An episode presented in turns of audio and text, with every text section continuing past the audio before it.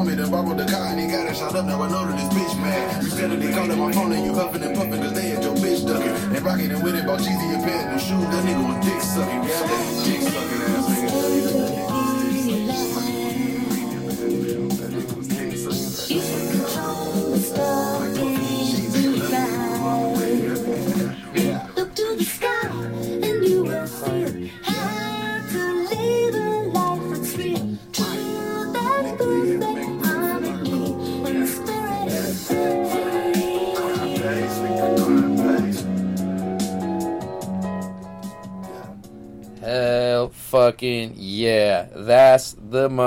motherfucking jam. Baby, what's good? That was Freddie Gibbs and Madlib with Crime Pays off of that new Bandana album. If you haven't heard this shit, you are asleep.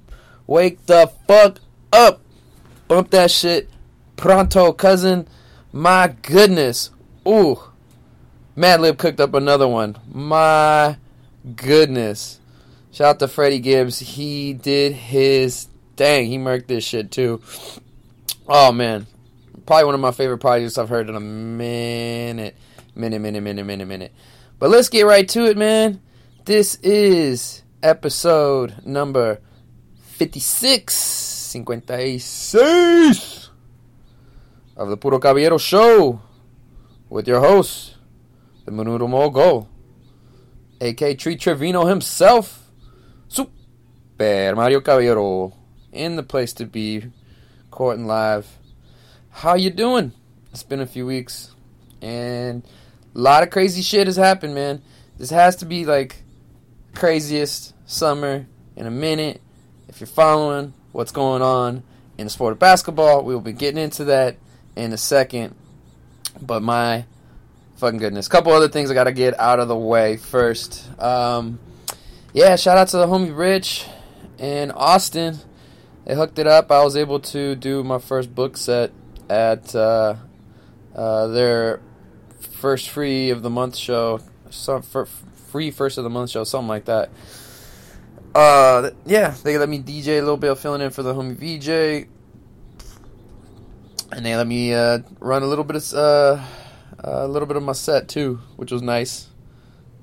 Got to record it. Definitely nervous, I could tell, and I was taking some pointers. I definitely f- fucked up some lines. Messed up my story. It's what happens when you get nervous. You just start. I don't know. I had most of it down, but my setup's got to be better, and yeah, maybe make the jokes more relatable. Every time it's a mixed crowd of people, I have a pretty good chance of like killing it. But this was like, I don't know why. It just happened to be so. It was a uh, mostly white audience, which I think is a little different vibe. I don't know. Maybe this joke, particular joke, this story that I was telling, it had a lot of references to like freaking Spanish and shit. People didn't really get. But anyway, Anyway, like I was making a lot of Mexican jokes and shit, which I usually probably probably be my bread and butter. That's talk about what you know, right? Talk about what the fuck you know. Oh man, so that was cool. First ever book show. I put that one on the books. Um, posted a little clip on uh, my Instagram. I think I'm having one more little clip that I'm, gonna po- post from it. And the rest, it's like, ah, well, whatever. At that point, so that was pretty cool. That was a couple weeks ago on the first free first of the month show. That's what it is. Yeah, look them up. Um, they're pretty fucking dope.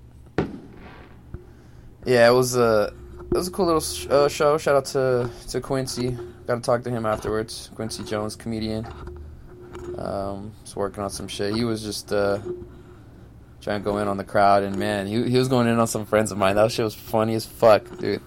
That shit was really fucking hilarious. My homie will forever be known as Fish now. oh man, yeah, because I had a couple people invited to came through, saw the set, had a good time, had a few beers, did our thing. Yeah, man. So just been uh haven't had the chance to go do more more uh, run my sets uh, recently around town, so that's gonna be on my to do list for the next couple weeks. Um, but yeah, I don't know. A lot of other things going on in my personal life that I've been kind of trying to deal with, take care of, um, and hammer that shit out before I can get back to that. So it's a small step, small process, and I don't know. Kind of some other things have been taking precedent over doing the comedy recently in the last week, last week in particular. Slash, I've been getting a little, um, what you call it, uh, kind of, I don't know, lazy. No, that's not the word I was looking for. But yeah, I guess you get it. Just been slacking a little bit.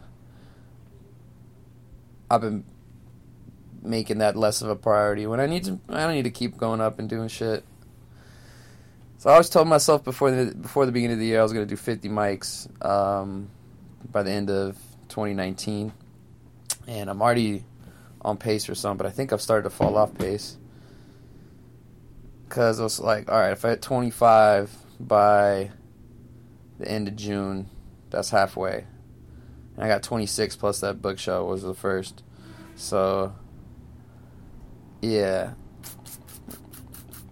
Yeah, starting to fall behind. It's just like a couple a week, which I can I can bang out like eight in a week, if it, if you really hustle, especially on the weekends. Drive around. There's a couple earlier ones on like Saturdays and Sundays.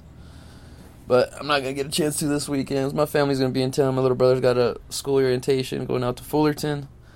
He's gonna be out. Um, uh, what you called? Um, doing that on Monday, but my family comes in on Saturday, so we'll see what they're up to. They happen to come down in LA when it's like the hottest heat wave of the year so far, so that'll be interesting. It's gonna be a supposed to be a scorcher in the next few days. High 80s, it's like 88, 89. But at least at least from pro- LA proper, I don't know how it's gonna be out in Fullerton though. See, it might be might be warmer, might not. I was looking at some of the forecasts at the gym yesterday What the, like the TVs. I was like, "Whew, my goodness!" Some places, thinking like the desert, it was like supposed to be like 110 or something, 106, something crazy. So yeah, if you're listening to this in Southern California, definitely get some sunscreen, some water, and uh, stay out the sun. Get in the shade, man. Get in the shade. So, speaking of the weather and other shit that's been going on, there were some earthquakes that happened out here in the Nevada, Southern California kind of region. Big, big suckers too, man. There were some some fat ones. There was a six point something, six point six, I want to say. Uh, last Friday, and then last on the next day, Saturday, there was like a seven point one, and I could feel both of them. I was just happened to be in my apartment both times. The first one, I was just, uh, I think I was like sleeping in. I was just in bed, and rolled over, and I was looking at my bookcase, book bookshelf, and my bobblehead started moving. My Charles Barkley bobblehead started moving his head, and I was like, "Oh shit, what's going on?" And I could feel my bed kind of swaying a little bit because we're up on the second floor, and I looked up at my fan that was running above me, and it started really moving back and side side to side. So I, uh, oh no, I think I was just sitting here on my couch, and I looked up, and I went and jumped into the into my bed in case the fan fell down, so I could like dodge it, get into the corner of my room. So yeah, that happened, and then apparently that was what they call like a pre-tremor or something. That's uh, like a precursor to a larger uh, quake that might happen.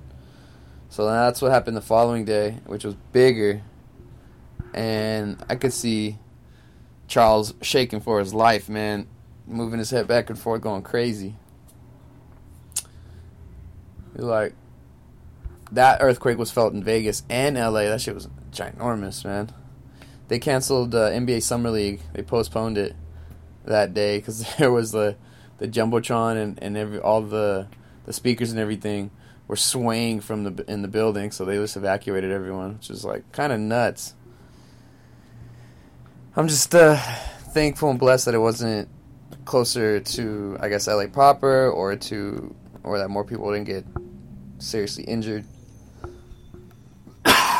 Ooh, excuse me, because that's like a legit reality living here in California.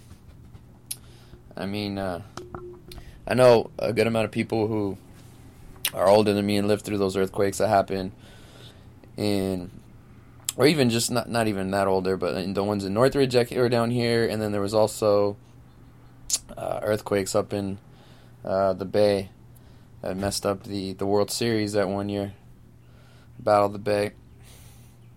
That was uh, a very devastating one. So you just I'm very thankful that it wasn't anything too serious from the reports that I read. I saw some of the fault lines and some of the cracks, and it's pretty damn crazy, man. The Earth just kind of moves that way and does its thing, or just kind of at its mercy, at its whim. In in kind of that regard, but just got to learn how to keep it moving, survive and advance, baby. Survive and advance. All right, should we just get right into it, man? Let's fucking do this, man. NBA off seasons, probably partially one of the reasons why I've been putting off recording another episode because we're trying to wait to kind of see how a lot of the dominoes and the pieces have fallen because this shit is fucking crazy, dude. Like all like sixty percent of all the All Stars from like two years ago have like tra- switched teams, man. It's that insane. So many players have like moved on. So many players. Like the landscape of the NBA is like so different than it was a couple months ago. A lot of surprising moves. Some that we kind of had seen already that were possibilities, and some that kind of came up out of nowhere. So I guess should we just get right into it, man? I mean, following the NBA Finals, you had the two best players on each team uh, going into them to the offseason as free agents. And it's like that hardly ever happens. Ever. Well, the first domino to fall was Kevin Durant going to Brooklyn with Kyrie Irving. How about that? That was pretty crazy. And also, the Lakers getting Anthony Davis. So that's two teams with two All Stars right there. Boom, boom, boom, boom. Real, real potent. So I mean, for Kyrie and uh, KD, they, they apparently were, were talking amongst themselves, and I think they hadn't settled on which team they were trying to go to because I think they were um, also looking at the Knicks possibly, but I think New New York just screwed the pooch so much that they ended up just switching gears, going to Brooklyn instead.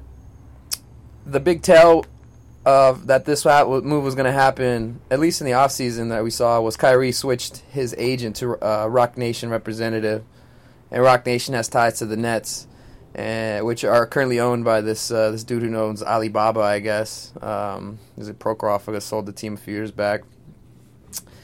and they kind of sold him on the whole China market, making money that way, and all that stuff. So we'll see how that goes. KD switching numbers from 35 to seven, and Kyrie still rocking 11. So that led to another ripple effect of D'Angelo Russell getting moved. So with KD deciding to go into Brooklyn, Kyrie also there.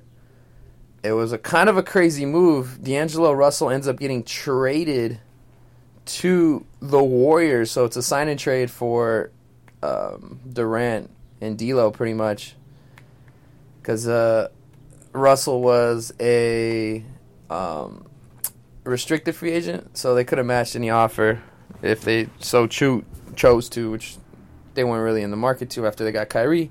Those two dudes play the same position, they play the same style, so no need to duplicate that. So they gave him up, and I think the Warriors um, also gave up like a pick, and they got some like a couple other dudes that got moved directly after that trade. So it was just like a lot of wheeling and dealing. so yeah, pretty fucking crazy. So D'Angelo Russell now is going to play off guard next to Steph Curry as Klay Thompson rehabs his way back onto the team. So there's a lot of rumors that they might try to after Klay comes back at some point that they might not necessarily need Russell and they might try to move on from him er, er, or, or flip him for something else. Which, you know, at the time might be a good idea, but I think it's a little too short sighted, kind of where we're standing right now. Even if Klay is back, he still might not be 100%. You're still going to need some scoring load to be taken off of Steph. With a team that got like a lot older, Draymond still not a scoring option really. Livingston gone. They let go or they traded Iguodala. I think he's technically still on the Grizzlies. He's property of, of Memphis at the moment, but there's teams that are vying to try to trade with Memphis or wait to see if he's going to get cut or um, bought out, and then they could sign him outright. There's a lot of contenders that have been rumored to to seek his services. So so Iggy's gone. It's kind of a, a crazy move, a crazy pivot for the Warriors to be able to pull that off. Because if uh, Durant had left, there wasn't really, or with Durant leaving, I should say, there is there isn't really a um, another maneuver, another method for the Warriors to get better or to remain consistent, right, or to improve their roster um, outside of the draft, which you know, since they've been good, they're not really drafting at a high number, and they don't really have too many other trade assets to give up. The teams uh, has some players that are going to be coming up. They're going to be due some new contracts. I mean, Klay just re-signed basically for the max to go back to the Warriors, which he deserves. Steph's going to probably sign that max contract some point soon.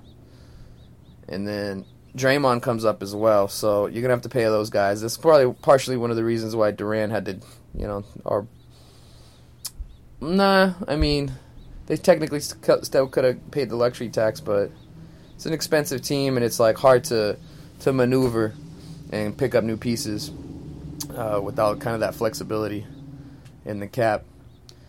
So for them to be able to pull this trade off and fit him in under the cap or under the rules and regulations for how you acquire players. I don't even fucking know what I'm saying. Anyway, they maneuvered and they were able to get him, and so I think that's a, a hat tip to Bob Meyer. Even if it's not a perfect fit, they still could uh, try to make things work. Otherwise, which I think it might be. It might be a pretty good idea. Klay's big enough to play the three. You can put. The problem isn't going to be on defense because Steph and D'Angelo teams are just going to attack all day, every day. It's gonna go right to the paint. Trying to gonna try to go through them, try to overpower them. But on offense, you know, they could they could stay relevant. We'll see where the Warriors kind of, you know, keep things. Uh, see if they can keep keep themselves in the playoff hunt until Klay gets back. Because this West is gonna be freaking ridiculous. So yeah, man, another ripple effect with Kyrie going over to Brooklyn is that the Celtics had a void in the uh, point guard position. So what did they do? They went out and got Kemba Walker uh, for pretty fat contract. So they kind of plug and played Kemba for Kyrie, and honest to God, it might not be the worst move uh, that the team could have made. I think Kemba is an emotional, uh, huge emotional upgrade over Kyrie because Kyrie was just all over the place and couldn't connect with anyone. I think Kemba's more of a prof- uh, true and true, true and out professional. He's got to been through the shit. and He knows how to put up with, with stuff. I mean, the dude was leading a team that was going nowhere for what eight years now since he came out of uh, UConn. So, Kemba Walker moving on over to Boston. I think it's a good move for him. He's a he's a, a northeast kind of guy, so it's not it's not nothing for him to live in a cold market city, which isn't always the case for every player. So he was uh, willing to sign there, and I think they sold him on hi- him leading the show and kind of trying to bring the best out of uh, Jaylen Brown and uh, Jayson Tatum. Yeah, because with those three guys plus um, Gordon Hayward, they still got a core. They still got a nucleus moving forward. And notice how I didn't say Al Horford because Big Al is no longer with the C's. He decided to opt out of his contract and move on. He signed a deal to go to Philadelphia to play with the 76ers, which is going to be a very interesting fit for that team because he's going to be slotted next to Embiid, most likely. Could slide back to the five when Embiid's off the floor, or fill in at the five when Embiid if it Embiid misses a game or two here and there, or if they're just resting him, which might be a smarter move nowadays, especially after seeing what Kawhi Leonard did, leading his team all the way, having enough juice at the end. Yeah, man, that's going to be a very, very interesting one. They're going to play a little bit of bully ball. They're going to play a little inside-outside game with both Embiid outside or Al outside, a little inside-outside. It's going to be intriguing to see how Ben Simmons does because this dude's still not willing to shoot, and it's it could hamper a team, man. Could kill the. Ooh, excuse me. So who who knows how that's gonna play out? Philly, they have a new roster. JJ Redick moved on. He signed out uh, with the Pelicans. Go play with Zion and Lonzo Ball, Brandon Ingram, Jrue Holiday, and the rest out there in New Orleans and play with Zion. And who else? Oh yeah, Jimmy Butler decided to, to move on. He decided to go to Miami, so they worked out a trade where Josh Richardson came back and Miami got Butler. So now the projected lineup is Josh Richardson. Oh, they, also they re signed Tobias Harris to a fat deal. So that's an expensive roster now too. So now you got Tobias, Richardson, um, Ben Simmons, Horford, and Embiid, and that's a big, big unit, man. Very big. Smallest dude's like six five on there. With the Richardson, who's not bad. He's not a bad player. I think they also brought back James Ennis. This was a, was a solid contributor, role player. So Philly looks to step up their uh, their pursuit of uh, uh, making the NBA Finals. Three bounces away, pretty much, and I was with Embiid kind of lumbering, had some injuries. Still almost got it done. So no Jimmy Butler though, but they brought back Harris, which might be might not be the best, uh, the worst option uh, for that team. So the East has uh, been shaken up quite a bit now. trying to think what else. oh yeah. So for Milwaukee, Milwaukee's a different looking roster now too. One of their better players, Malcolm Brogdon, ended up moving on to go play for the Pacers. And I think that's going to be a big move for Indy because he's a very good two way player. And that whole team has a lot of good two way players on it. Oladipo gets back they'll be solid. They'll be real solid. Also, they re-signed Brook Lopez and got his brother Robin, so we're gonna see the Lopez twins out there in Milwaukee just causing havoc. And yeah, you gotta feel bad for Bango, their uh, their mascot, because they're gonna be toying and messing with him all season long. That's gonna be some uh, some jokes right there. Oh boy. So yeah, Milwaukee. We'll see how they do. We'll see if they do have some continuity, but we'll see if Giannis has enough firepower around him to kind of get it done. So that's pretty much all to speak of on the East, except for one last move, which took forever in the day to kind of get together, and that was Kawhi Leonard going to the Clippers, not by himself, but alongside Paul George. Two Southern California dudes coming to play in Staples, not for the Lakers. When everyone and their mom these last two off seasons thought for sure they're coming to play with LeBron. Both guys. Damn. One dude from Fresno. Or no. I'm trying to think. One dude went to Fresno, one dude went to San Diego State. I think Riverside and Palmdale are where they're from. Not LA proper. That's like the outs outs the boonies types, the outs outskirts of LA, still SoCal. Apparently apparently Paul George actually grew up a Clipper fan. Funny enough. Rooting probably for Darius Miles. Maybe Elton Brand. You know? Quentin Richardson. Back in the day. Had a couple young dudes. That were pretty interesting, but they never ever ever able to win. But now, oof, boy oh boy, look at that roster. So Kawhi Leonard spurns the Raptors. Still, arguably the greatest Raptor of all time. I would say I'll put him there number one. Vince never bought him a chip, so he was one for one. So Masai Ujiri, like, I'd still say that that trade's a win. You you play to win the game to get championships, and even if it's one year run, you do it. Freaking do it. So it's like uh, Kawhi Leonard's like the best hired gun of all time. One for one. Pretty ridiculous, man. So Kawhi moving out west.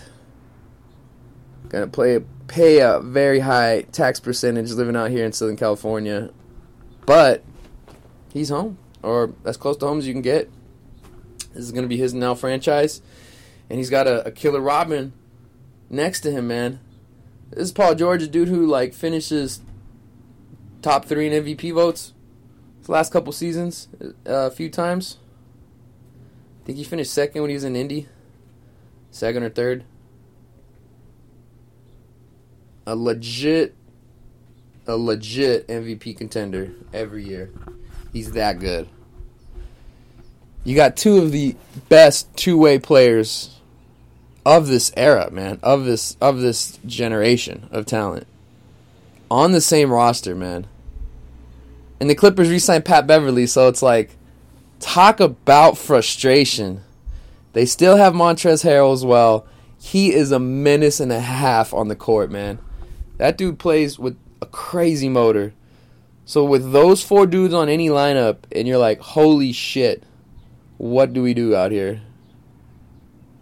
They still have Lou Williams as well, probably still coming off the bench.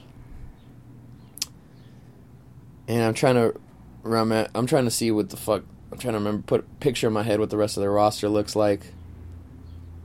Because they gave up Shai Gilgeous-Alexander, Danilo Gallinari, and five, count them, five first round picks.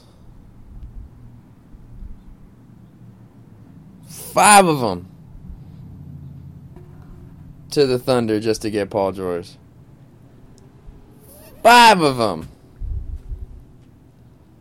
That's a shit ton, man. I think they have a, a couple pick swaps. It's like, whew. Boy. It's ridiculous, man. It's ridiculous.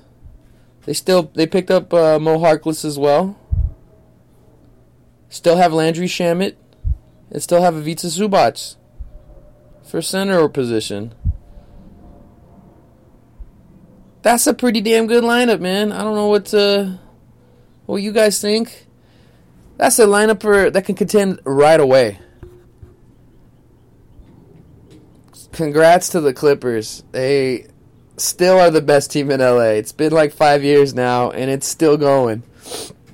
Oh man,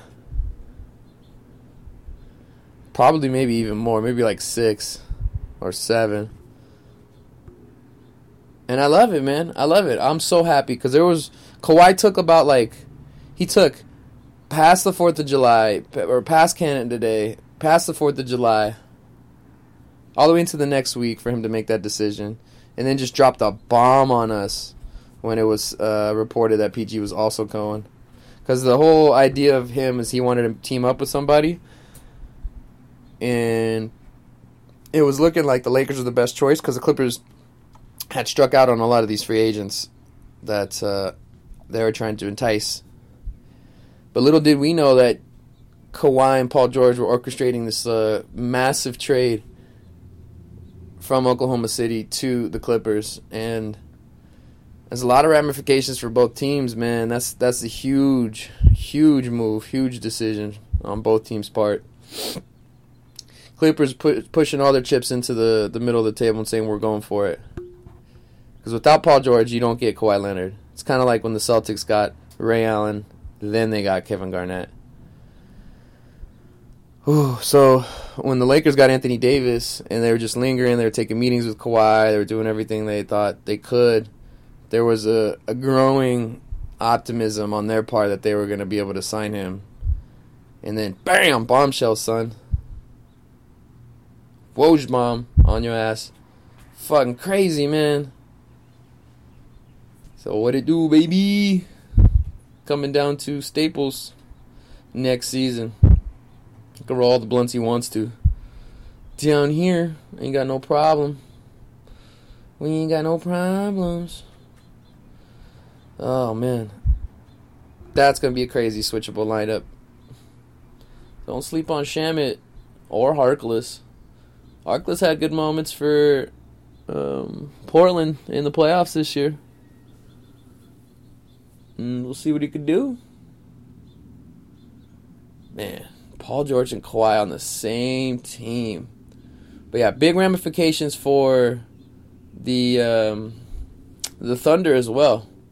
Like I was saying, because apparently the whole thought behind the organization was we're in the luxury tax, we're paying money up the ass for a team with Westbrook and a team around George and some other role players that, quite frankly, is just not getting it done. Not even contending for titles because that's what you you you you ask for. Like getting to the first round and then just getting, uh, you know, bowing out after that. It's getting knocked out kind of early. I think it was three years in a row they get lost in the first round with the Westbrook led team after KD left. And organizations like kind of cheapskates in that sense is that they don't want to pay that luxury tax if they don't if they can avoid it.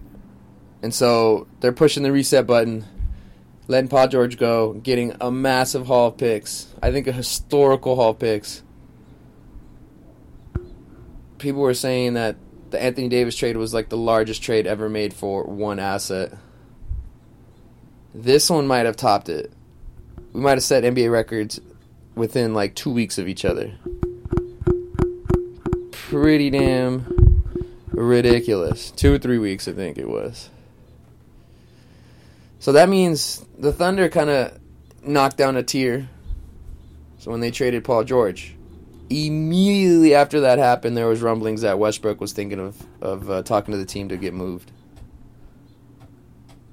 Immediately, there was that rumbling.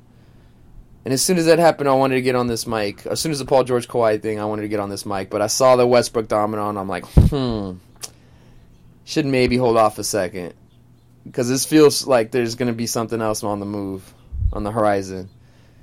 Which is crazy because back in the day, when you would see and hear these rumors, it would just be that. But and then every once in a while, it would come true. At least from when I used to pay attention. Nowadays, it's like there's actually some some fire, some smoke and fire there, and teams are just willing to just make decisions and won't nip shit in the bud or I don't know. It's like the player empowerment era, so there's just the players are just saying fuck it and just doing whatever they want to, to a certain degree. It's pretty damn crazy, man. It's pretty crazy. These, these players are just like picking up and moving town and orchestrating trades themselves. I mean, they're becoming their own GMs and shit. Pretty ridiculous, man. Pretty ridiculous. Ridiculous.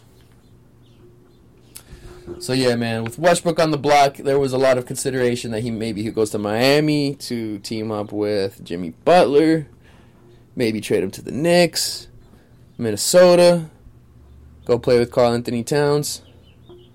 But no. Guess where this motherfucker ends up? Goddamn Houston to go play with the Beard once again on the Rockets. Now, holy shit. He got traded for Chris Paul and I think uh, another like two picks. Westbrook's contract is pretty fucking ridiculous, right?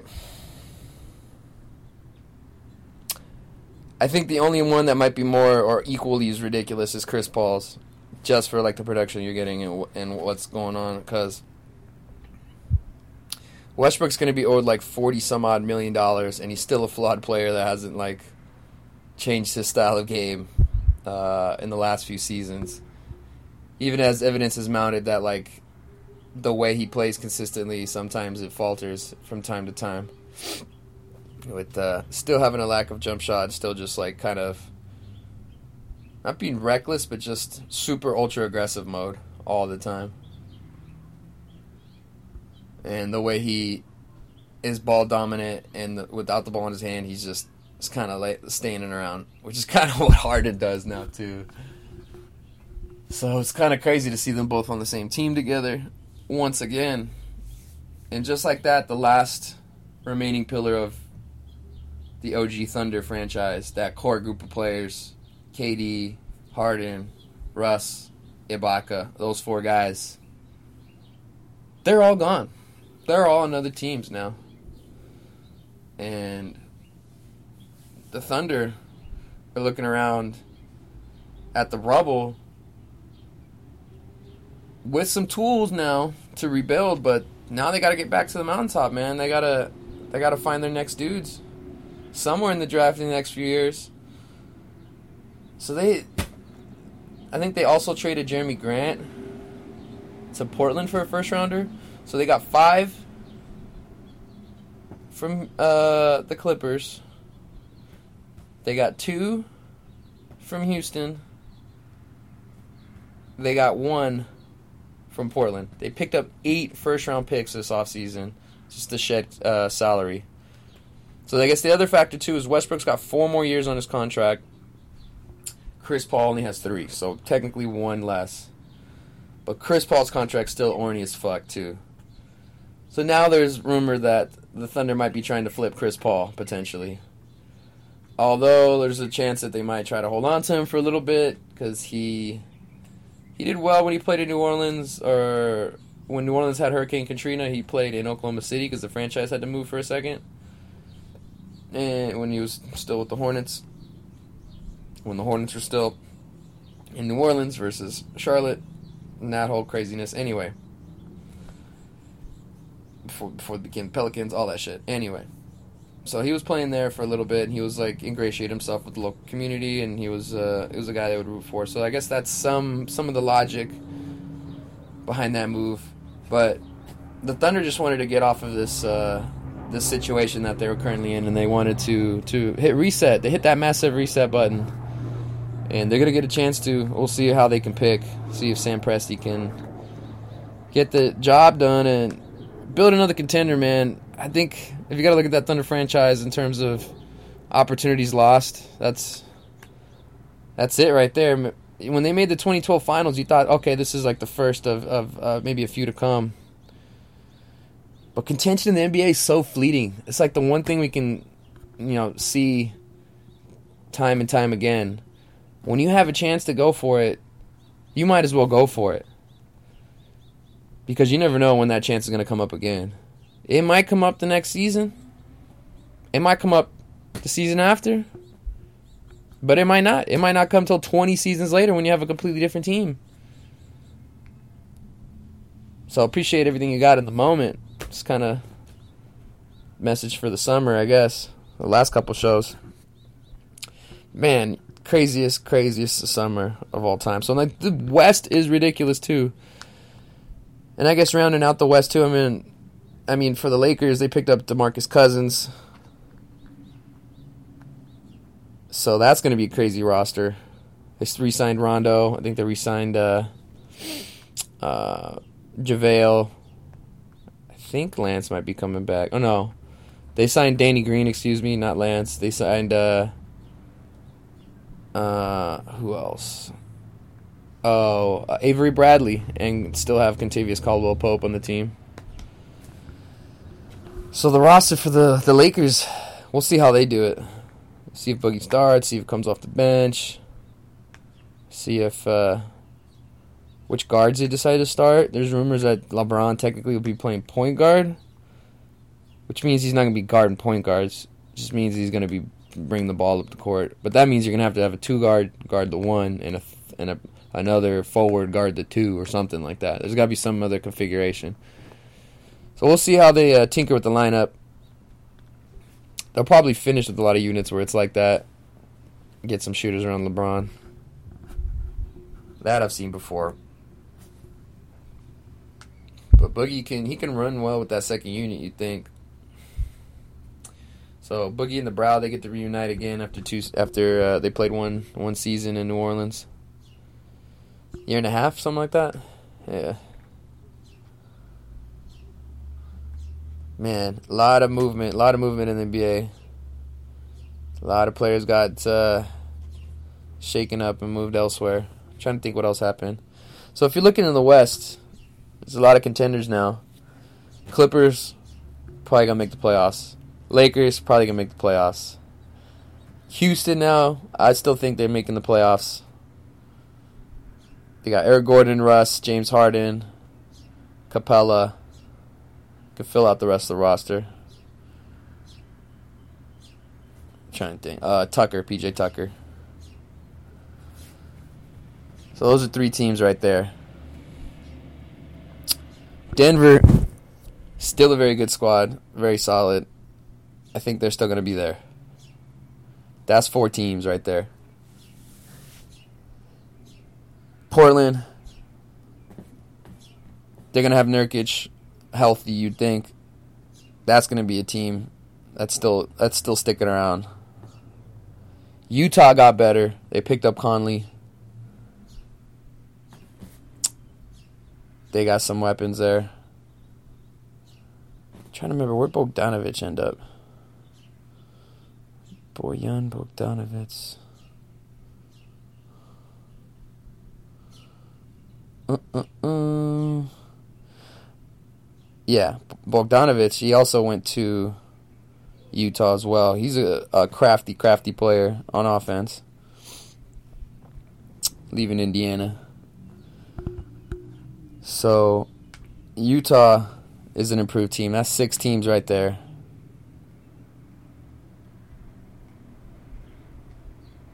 Trying to think who else. San Antonio lingering. Pelicans lingering. Mavericks lingering. I'm going to say Sacramento lingering. San Antonio still lingering. Oklahoma City, sorry. I don't think it's your time now. Golden State still lingering. My goodness, I didn't even list the Warriors on there. So I think the Warriors out of those teams will probably be like a, set, a six or seven, maybe five. I don't know. Depends on how much Russell can mesh with the rest of the team. They picked up Willie Cauley Stein also as well, so we'll see how he does for the Warriors. Maybe he could be a good athletic piece for them in the middle. If he has that uh, attitude to actually hustle. He took a lot of uh, possessions off, man, and using Sacramento. Just mentally wasn't there defensively, just like coming in and out, wavering. Oh boy, that's gonna be a loaded fucking Western Conference right there. Talk about a gauntlet. My hometown Sacramento Kings are gonna have their goddamn hands full competing with this, these teams this season. It's gonna be a shit show, man. So crazy. And I think the Kings actually got better too themselves. They let Willie Cauley Stein walk. They picked up Dewayne Dedmon, who's a seven footer, pretty athletic, can shoot, block some shots. It's a pretty rare combination. Could help space the floor a little bit. Make sure De'Aaron Fox can get right to the rim. Buddy get some open looks too. All that jazz. They re signed Harrison Barnes to a big number. A lot of people are like, that's an overpay. I agree, but I also think it's not a bad decision because Sacramento, it's, it's tough to bring talent in that's not homegrown. It's very, very difficult to do so. So you have that piece. Oh, they picked up Richaun Holmes. He was a backup center for the Suns. Actually put up good numbers when he was out there. Typically, you wouldn't see a player get a lot of minutes after a number one draft pick is at your position. So can't really blame him for not getting a lot of playing time per se when the Suns organization's whole intent is to develop the younger dudes, the more highly touted guys. So I don't blame him for that. But he actually put up good numbers when he was out there, and I saw some good stretches from him. So he's going to be another uh, big man in that rotation, which I think is an upgrade. I think defensively they needed a, a, few upgrades, and I think they got it there. And they also signed Cory Joseph as like a backup point guard role. And I want to say thank you to Frank Mason. He just got released recently. I'm rooting for you. He's a he's a bit of a bulldog as a point guard, and hopefully he can continue to to improve and can stick around the league, man. Because I, I liked him. I liked his attitude. Tough on defense. So Cory Joseph, though, I think he's an improvement on that. More very solid player. He's been around the league. Played with the, some teams like the Spurs, Raptors. Last year he played at the Indy. I think he could be a solid, solid impact player off the bench to uh, spell spell De'Aaron a little bit. Mm-mm. So yeah, man. Oh, he also signed Trevor Ariza or the corpse of Trevor Ariza. We'll see how much he's got left in the tank. I'm rooting for him, man. I think he can just step up and hit some threes because he hasn't been in a uh, situation where he's really necessitated him to bust his ass in a few seasons because he was in after leaving Houston in that playoff run two seasons ago. He ended up in in uh, Phoenix and they traded him to the Wizards. So both teams are pretty boo boo. We'll see where that happens. So, yeah, kind of crazy. Kind of crazy.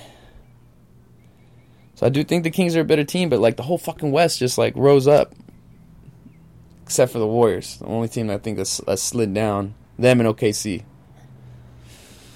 So it's gonna be a gauntlet, man. I really, really, really, really, really, really, really want the Kings to make the playoffs so bad. I don't care if they get swept in the first round 4-0.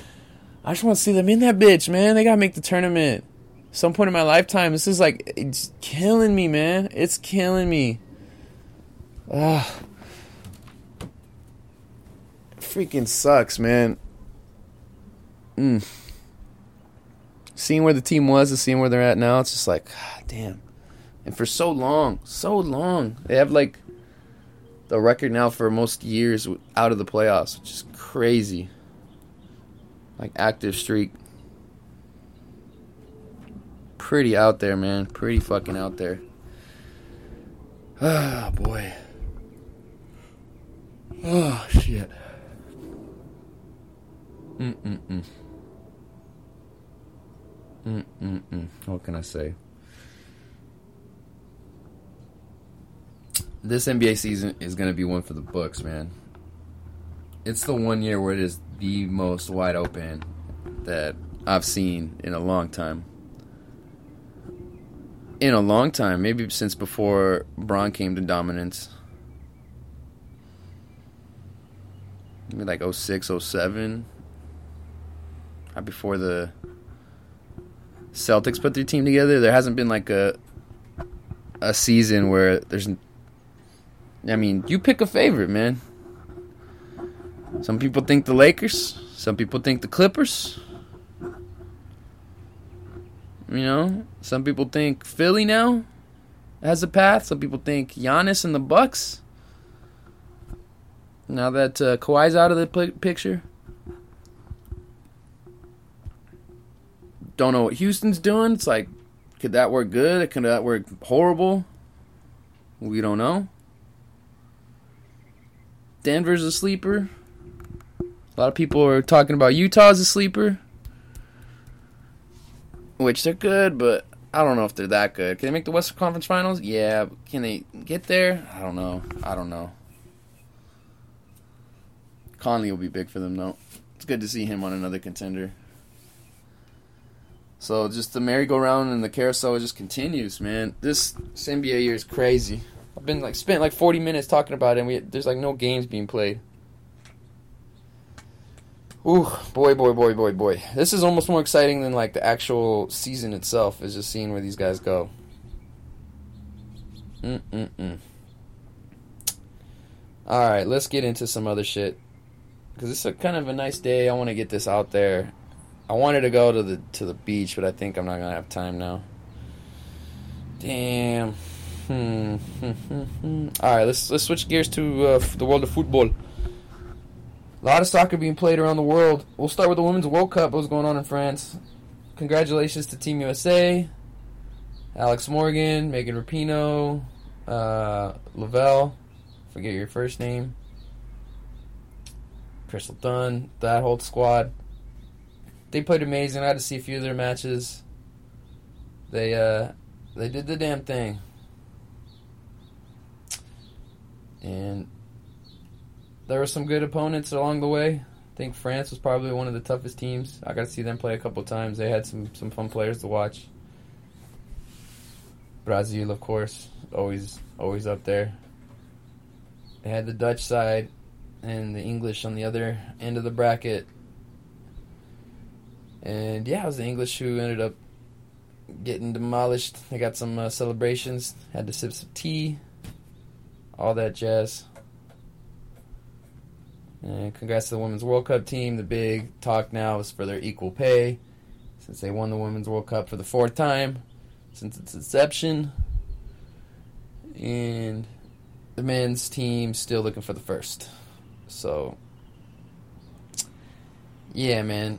I I think they deserve raises for sure, for sure, man. They the the women's game is is so big and so popular in America.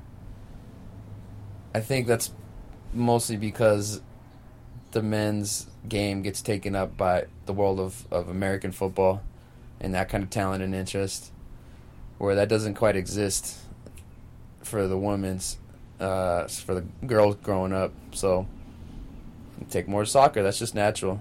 It's just been like the progression over the years. So not a lot of countries are willing to put that investment and that development into the women's games. So as Americans, we kind of benefit from that. AYSO, you soccer leagues and all that jazz. Damn. Damn, damn, damn. Oh man, so yeah, Women's World Cup. We also had uh, two tournaments going over here in the Americas. Uh, we had the Copa America down south and the Gold Cup up north. We'll go over the Copa America first. It was a kind of a start and stop tournament. There was a lot of complaints about the the the, the fields, the pitches. out there in Brazil, which was hosting the tournament. It was hard to get a lot of continuity and some flow.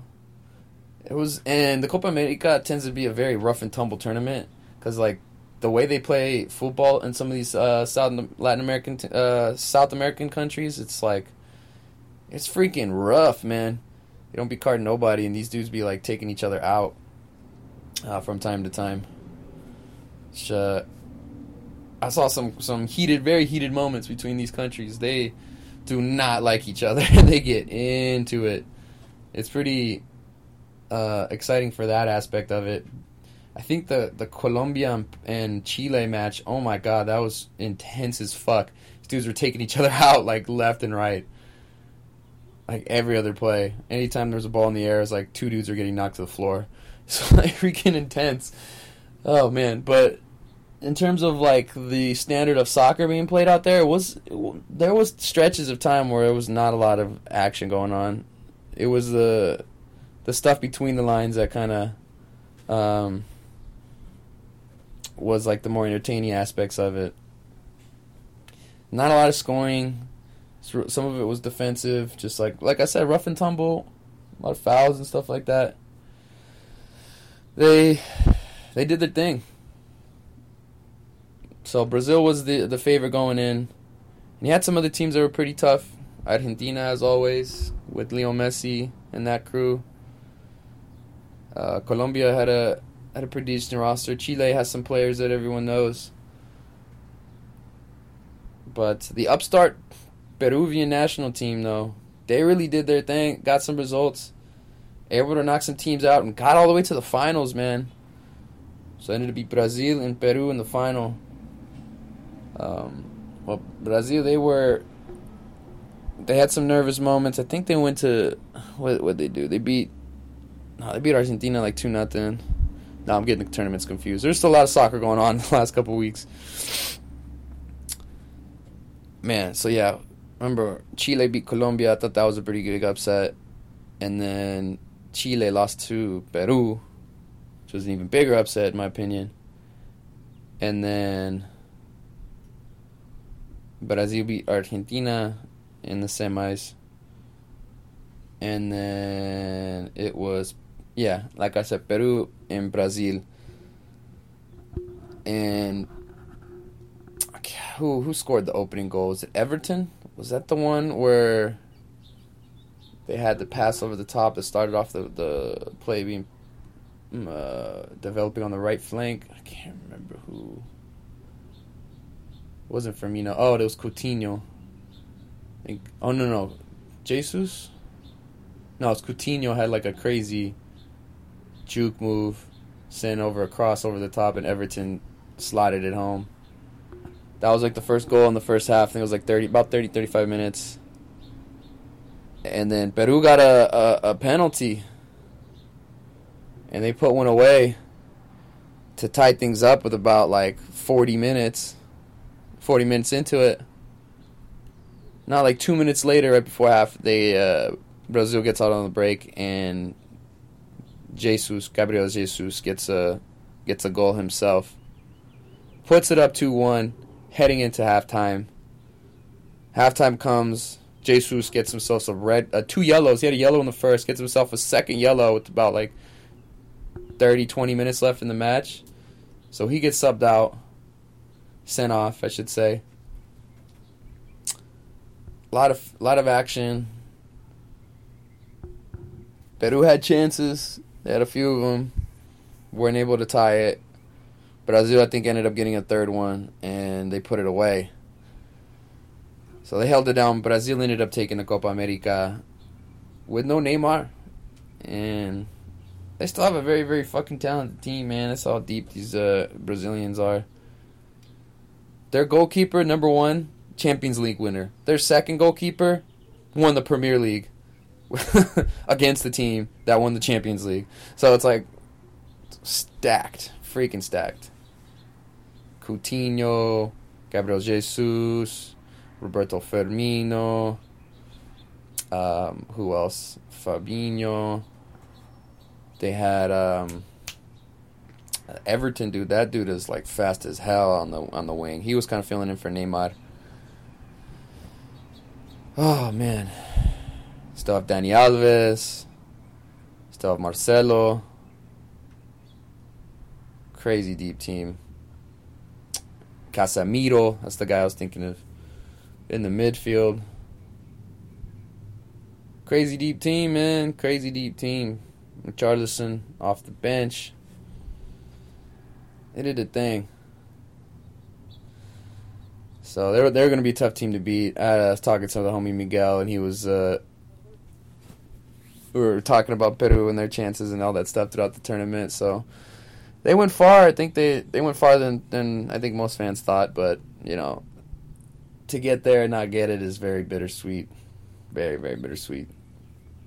As we move up on north to the Gold Cup, aka the Copa de Oro, for CONCACAF. And this tournament's set up to be U.S. versus Mexico every single time. And most of the times it ends up being the matchup, and that's what we got this year as well, too. So the U.S. team had some younger guys, had some players that were a little older, too, kind of mesh in.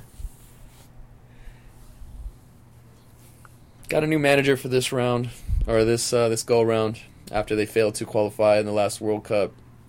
I think it's Gregg Berhalter. I think he was in Colorado Rapids. Think he was the manager there, somewhere in the MLS. Anywho, he uh, he had some changes throughout the the tournament, switching around psych, strikers and different combinations of players. Pulisic played well though. I would say a couple other players did their thing. Yassi Sardis had some good moments. Even Jozy had that bicycle kick that was nice. Finished that one. Bradley was in there. trying to think who else. Um, so yeah, they kind of did their thing. But the team I was watching the whole time was Mexico and seeing how they would uh, rise to the occasion. They kind of wanted a little bit on their B B squad because they didn't have a lot of top players who didn't play. Chicharito didn't play. Carlos Vela didn't play. Chucky Lozano didn't play. Tecatito didn't play. No Gio Dos Santos is a little older now. They have his younger brother Jonah, and he did amazing. He scored the game winner in the final against the U.S., and that was that was an amazing finish, bar down, bing. That was uh, that was a cool one. So we had Jonah, Raul Jimenez up top. They had uh, Rodolfo Pizarro starting off on the right wing. Sometimes he'd venture off to the left too. And they had uh, Antuna, who hadn't hadn't seen much of him play, but he had good moments. He's a young kid. Um, who else? Edson Alvarez. He had some some moments he looked lost. Other mom- other games he looked pretty solid. Um, El Principito Andres Guardado. He still played some solid solid minutes. Didn't start every match, but they didn't need to didn't need to uh, stretch him until later later out of the tournament. Uh, Hector Moreno, he came in too. I think they had Nestor Araujo starting at the beginning. Um, but yeah, I'm trying to think who else. I'm blanking on so many names. Uh, let's see. Okay. Boom. Uh, uh, uh, uh, uh, uh, uh, uh, uh, uh. Yeah, Tata Martino. Yeah, I think he did a good job. Oh yeah, no Miguel Layun. Has he had a, a appendectomy or something like that? That was freaking crazy. Antuna, man, he he was like the last second replacement. Oh yeah, Carlos Salcedo, he played good too. Diego Reyes, he didn't. He played a little bit, not a lot. trying to think who else played. Uh, Montes. Oh yeah, Memo Ochoa, he he stepped up. He really stepped up, man. Freaking played amazing. Oh yeah, Jesus Gallardo, he's a solid winger as well too. I like him. He's cool. He wears number 23. He's got like the the baggy shorts, looking like uh, the MJ out there. He's like the only dude with the baggy shorts. Yeah, man. He was. uh They did the thing, man. They got the shit done. Which not too surprising. But it was entertaining. I enjoyed the run. There's some cool, cool moments there. Up three just like uh, trample all the way through the U.S. to take the Gold Cup final. Yeah, I guess that's everything about soccer. I'm just boring the shit out of everybody. Nobody listening to what the fuck I gotta say. Let's go to UFC, man. Let's get some energy up in this shit. UFC 239 was last weekend. Holy shit. What about those fights, man? There were some crazy fights that happened there. And yeah, I guess the first one Diego Sanchez getting elected into the MMA Hall of Fame for his fight against Clay Guida. Ended up uh, taking a, a, loss to uh, Michael Chiesa. Chiesa was just clean. He outclassed him. His uh, striking was much, much more fluid. Did a much better job defending against Sanchez. And he deserved the win. He deserved it. Diego was kind of feeling himself. He was all over the place, and he had just left his uh, his fight camp. It had like uh, one corner man. I think he left him like ten days before the fight. It was something crazy. And moving on, had Luke Rockhold taking on Jan Blachowicz. Uh, and Rockhold, if he thought he, he maybe won this fight, maybe he gets a a chance to possibly face Jon Jones as in that light heavyweight division, but uh, he or Blachowicz, I don't know. Jan, this dude, starched Rockhold though, hit him with the cross and just laid him out cold. Which you thought, well, okay, maybe that'll be a contender for finish of the night. Well, you'd be wrong because the highly anticipated welterweight matchup between Funky Ben Askren and Gamebred Jorge Masvidal. Oh my god, talk about crazy.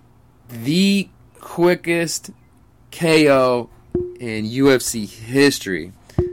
Technically comes in at 5 seconds, but it should have been 2 or 3. Like legit. The ref couldn't get in there in time to freaking stop it. Mm.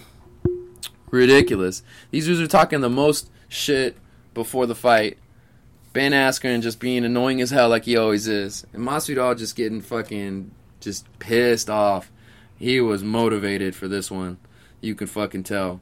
They call him Street Jesus because of his haircut and everything like that. But this fool came in, had that shit nice and braided on Saturday, and went in and did his motherfucking thing. Oh my god. Soon as the fight starts, Ben comes towards him. Jorge kind of get puts his hands behind his back, kind of gives him the uh, okey doke, and then immediately sprints out at Ben as soon as he comes towards him. Ben drops his head, goes low for the takedown.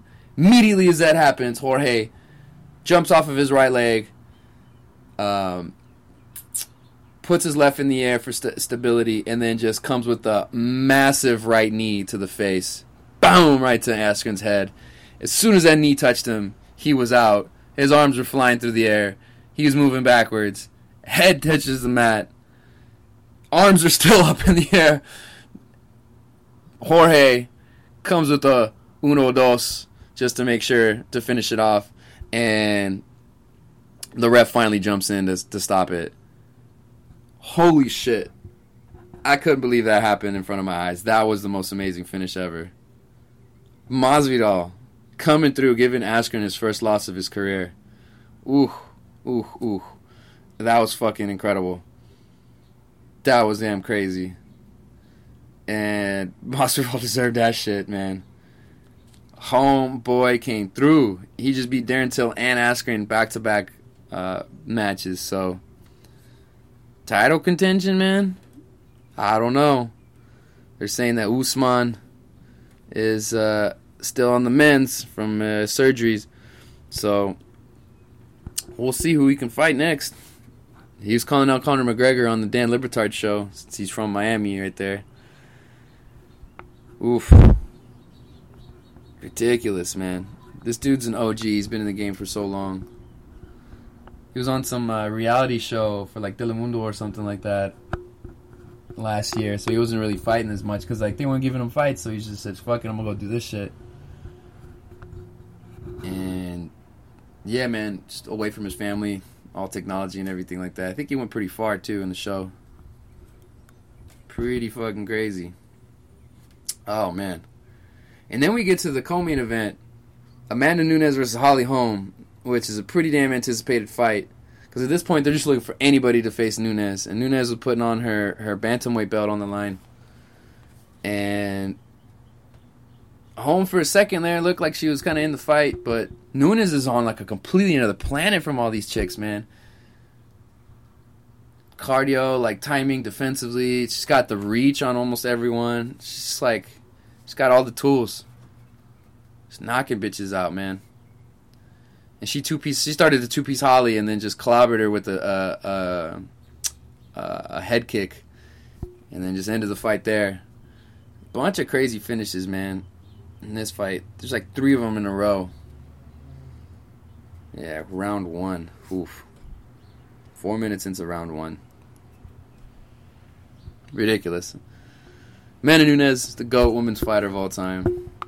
I don't know if there's anyone who's like close at this point now. Cyborg from before when she's beating broads up. Holly Holm, I guess, because she beat Rousey, but then Miesha Tate beat Holm. But then Tate could never beat Rousey. So who do you put second?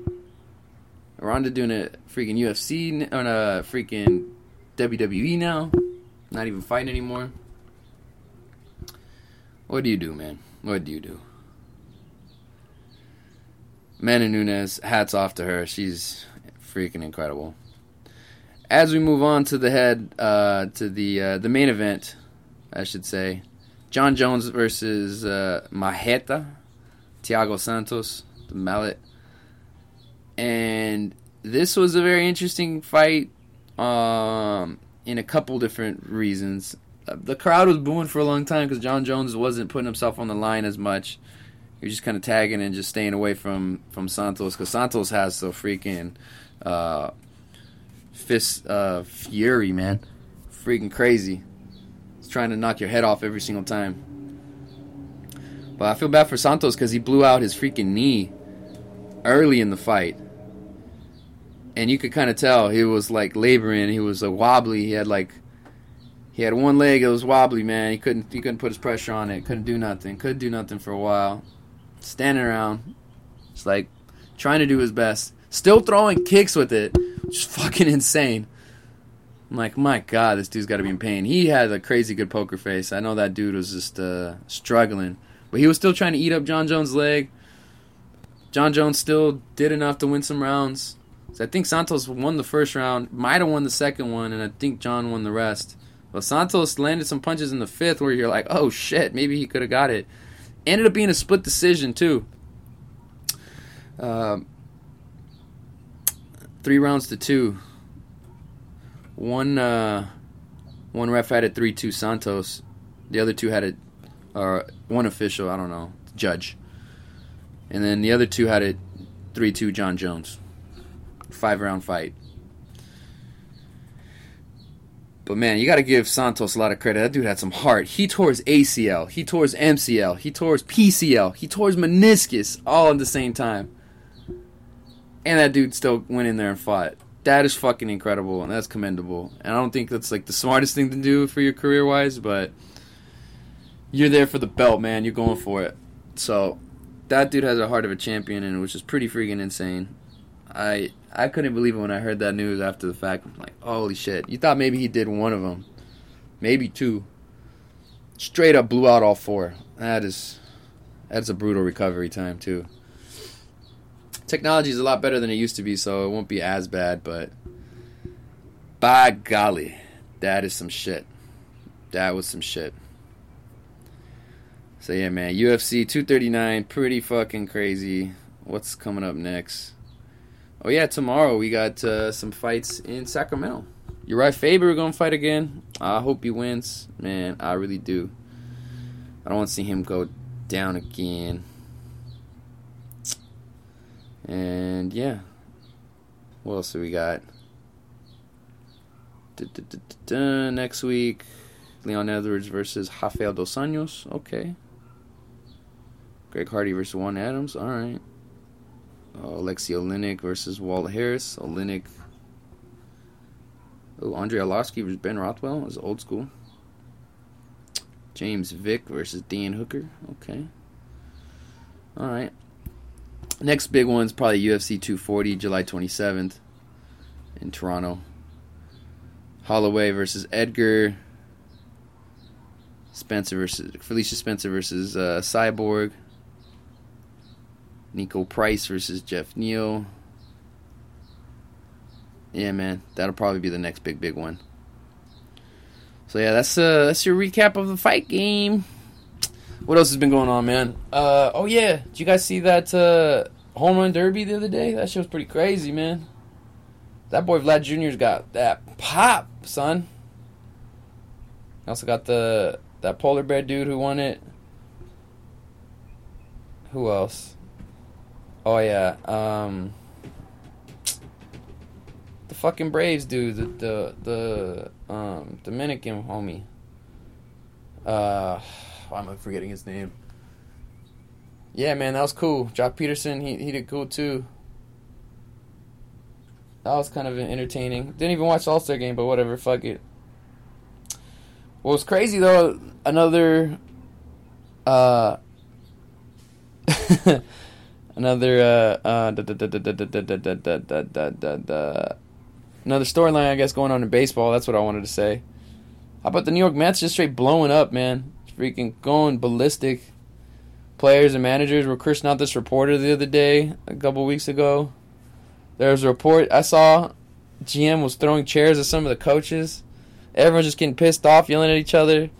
The freaking media and everything just goes crazy over there in New York. They just drive everyone nuts, man.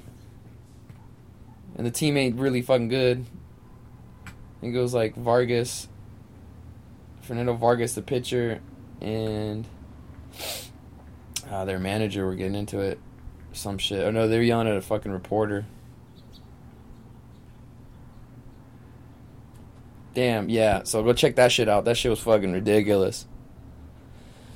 Uh, another story that I thought was pretty crazy. Wimbledon, Wimbledon fined this dude uh, Tomic because he had a match that was under an hour. It was the quickest in 15 years, and they didn't think he was giving an effort, so they literally fined him his whole like paycheck.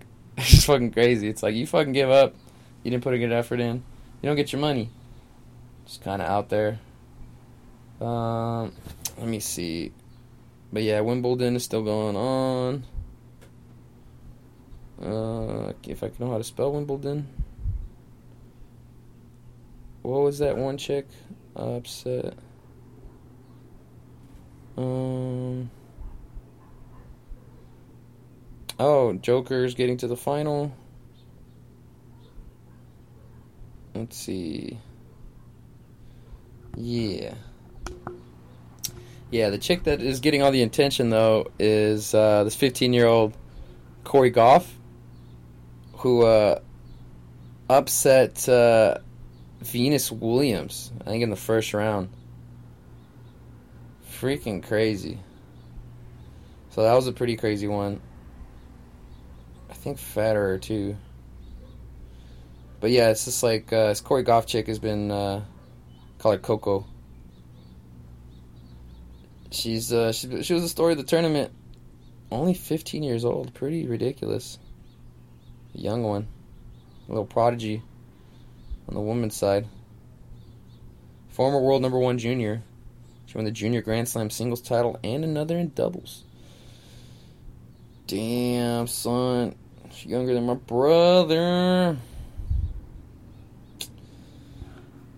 So yeah, don't really pay attention to tennis, but this chick was just getting all the pub, all the press this last uh, last week or so. She just got knocked out a few days back.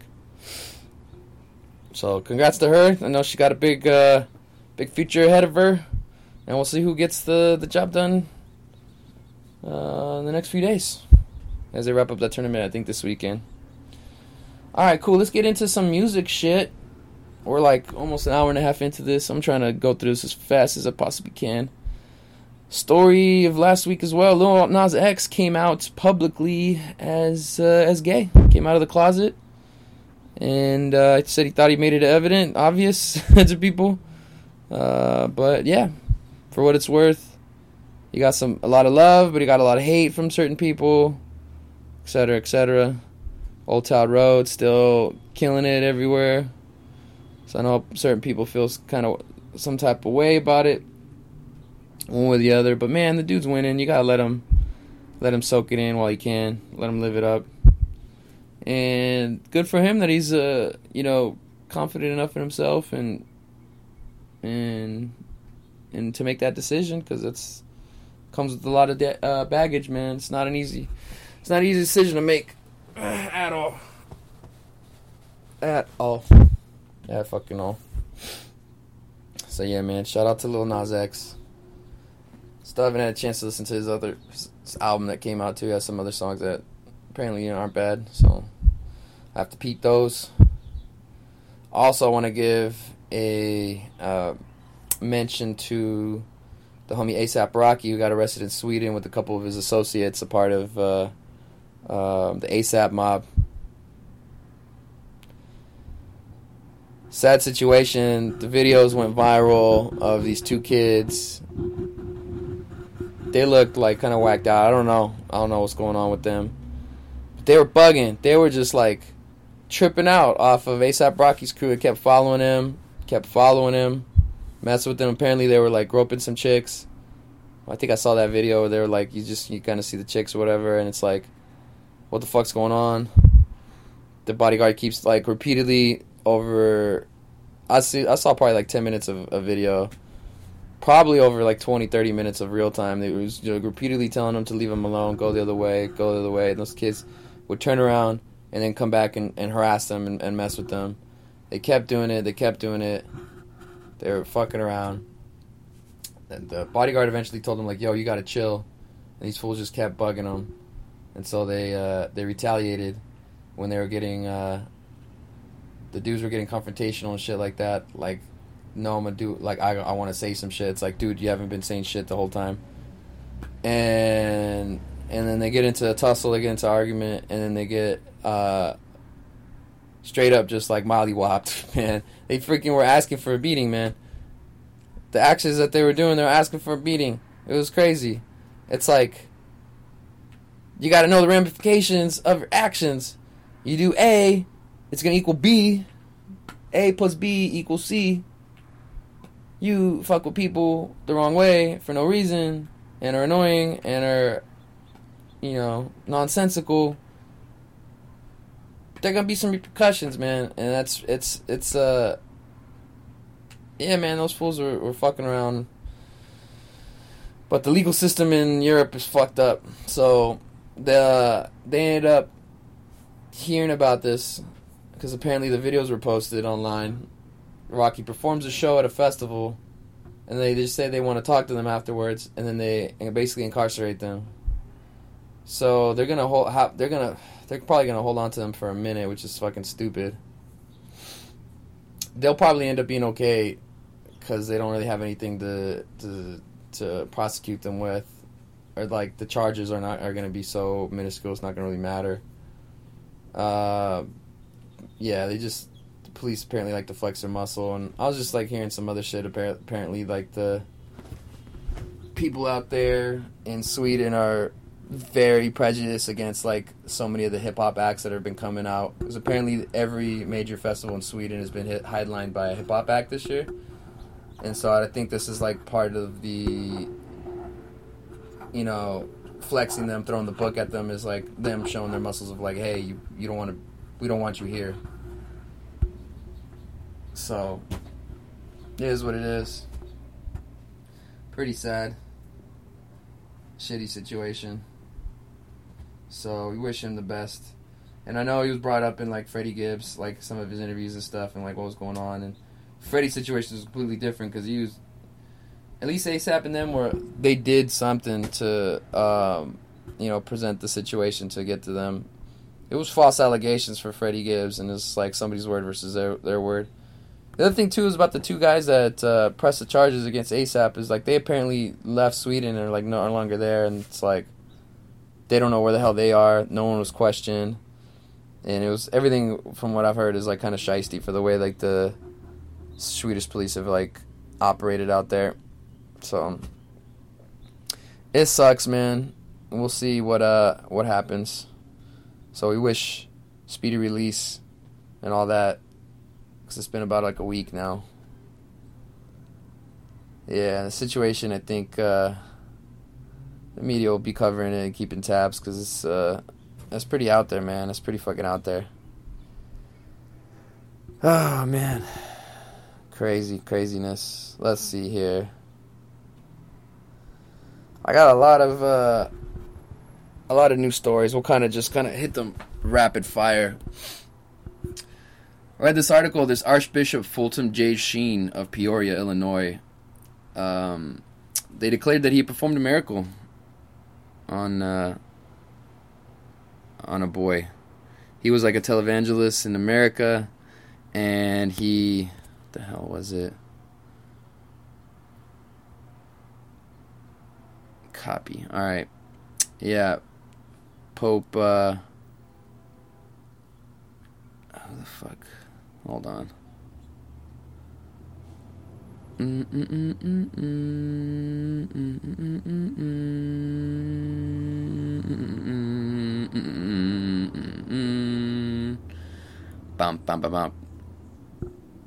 Yeah, they're trying to beautify him.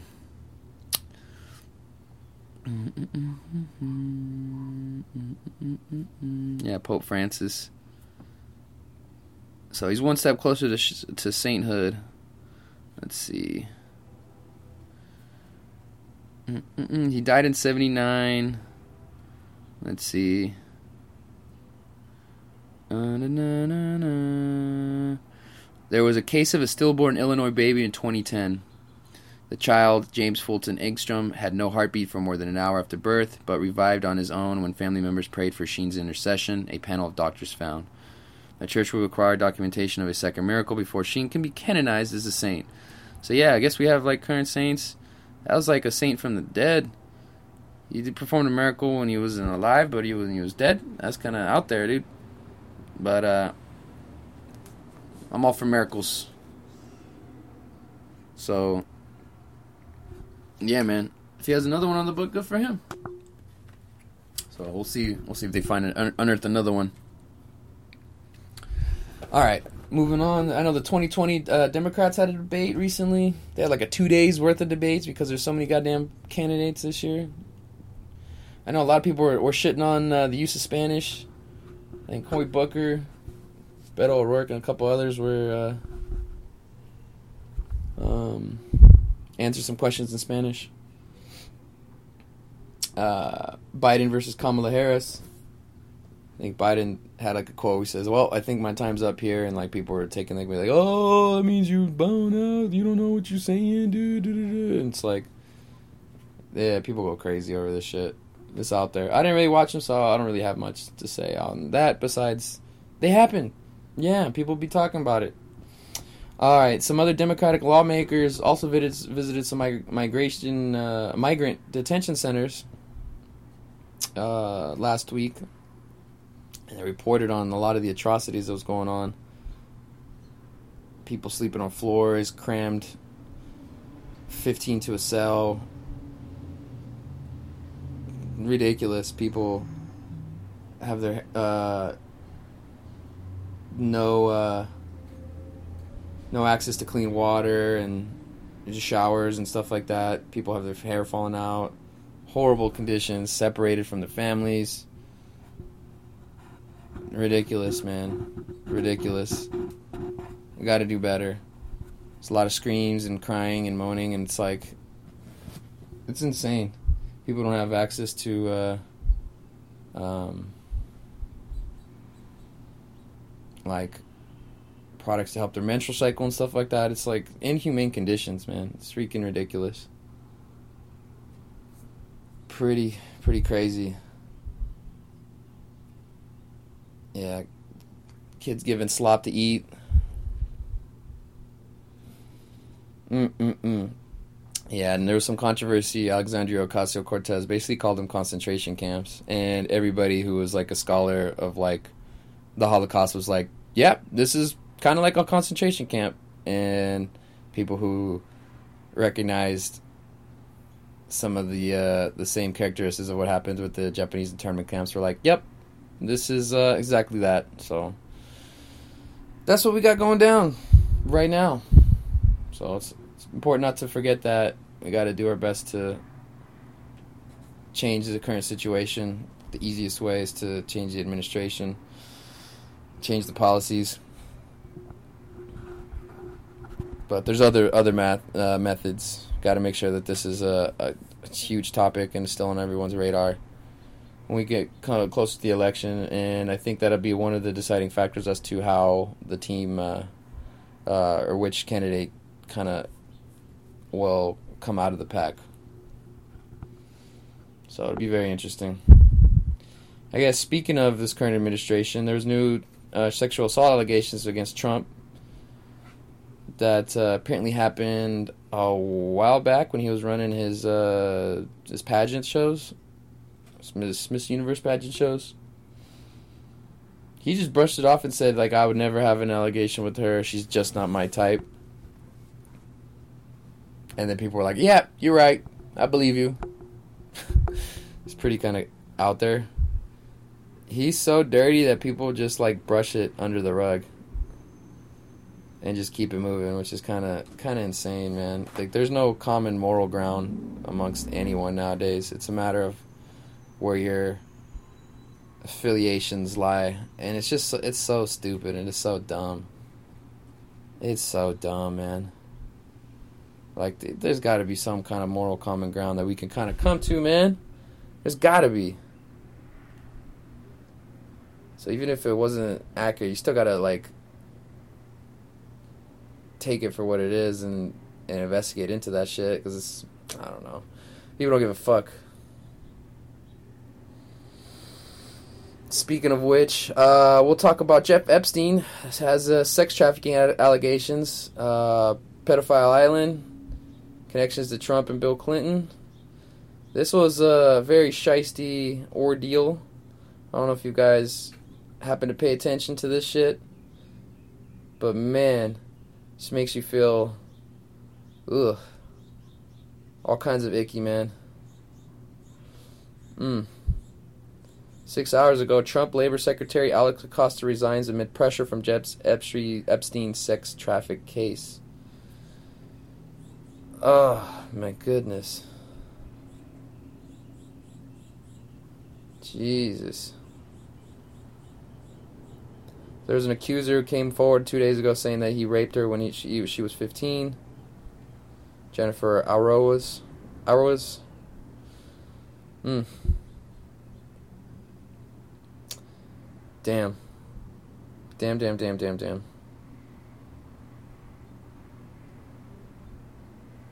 Yeah, U.S. Virgin Islands.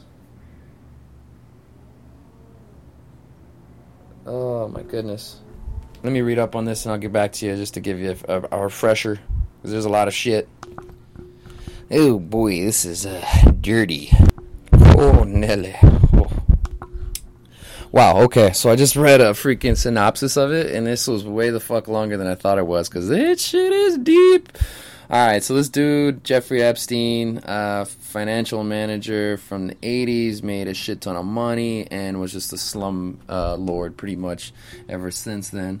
So he operated his business out of the U.S. Virgin Islands for tax reasons, so he actually owned his own little private island um, next to it. Um, what is it? What is it? Uh, he had a collection of many uh, wealthy uh, friends and celebrities that he like brushed shoulders with. He was a big financier, and yeah, he was alleged to have um, coerced and created a, a basically a pyramid scheme of women to like uh, of young girls to come over to his properties and for him to have like sexual exploitations with him, which uh, is not very good. So I think the the so he actually had a um, a case that was uh, went on in 2007 where he uh, was um, you know caught up with all these different acts for the different accusers with um, you know molestation, sex with a minor, things of that nature. Now I think the new allegations that are coming about are having to deal with a him creating like a sexual trafficking scheme because what he would do is he'd molest some of these young girls. They would be paid out for you know hanging out with him, but he would also give them a proposition and say, "Hey, if you ever want any more money, find more girls that you can bring to my properties, and then I'll pay you out." So basically, he created himself a little pyramid scheme, little Ponzi scheme, where um, he was getting all these recruiters to go get his future um, future victims, pretty much, to come and hang with them. So they would give him massages, he would masturbate, and then eventually he would end up screwing with them. Oh Jesus! Yeah, so that, that little island that he owns, I think it's like called like St. Thomas or something like that. Um, yeah. Can I? Uh, uh, uh. Pedophile Island, so it was called. Yeah, they fucking called it Pedophile Island. Pedophile.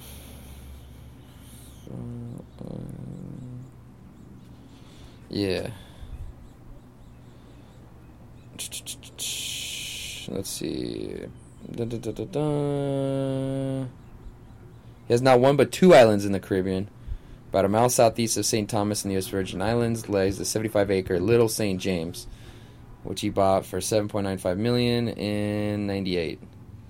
He had Great St. James Island uh, for 18 million in 2016. So I think the first one.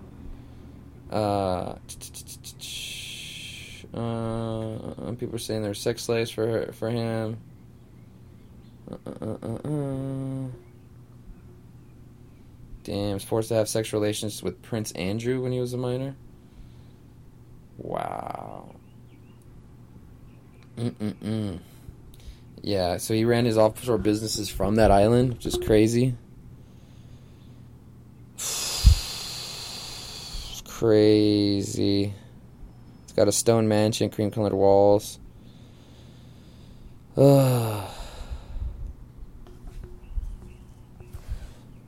Japanese bathhouse and Ziegfeld movie theater. Jesus. There's a staff of 70. Mm. Mm mm mm. Damn, son. Damn, apparently there were some occult rituals that might have happened. There's a temple painted blue and white stripes topped with a golden dome. Its the front is flanked by statues painted in gold. One of them appears to be the trident wielding Poseidon, Greek god of the sea, while the other the two others look like birds perched on the corners of the roof. It is surrounded by a line of palm trees and terraced with labyrinth motif. Wow. Okay, okay. Huh. May have been designed as a music studio with walls. Da, da, da, da. What the fuck is going on? Island of Sin? Jesus. Jesus. Yeah, this is this is very shisty. This is ridiculous shit. Pedophile Island. So yeah, so he had some large connections with a lot of famous people back in the day. One of those people being former President Bill Clinton himself, who had his own sexual pro- uh, proclivities uh, in the public eye. There's logs and reports of him flying on Epstein's private plane to that island in uh, the late 90s, early 2000s. So, was he being a horn dog back then? We don't know. We don't know. But we know what did happen on that island. We don't know if it happened with him and whatnot there was also current president Donald Trump who was uh, associated with him. He had some quotes on here. Um, let me see if I can find it. It's kind of weird. Da, da, da, um, described his famous friends as a collection of sorts. Saying, I invest in people, be in politics or science. What I do.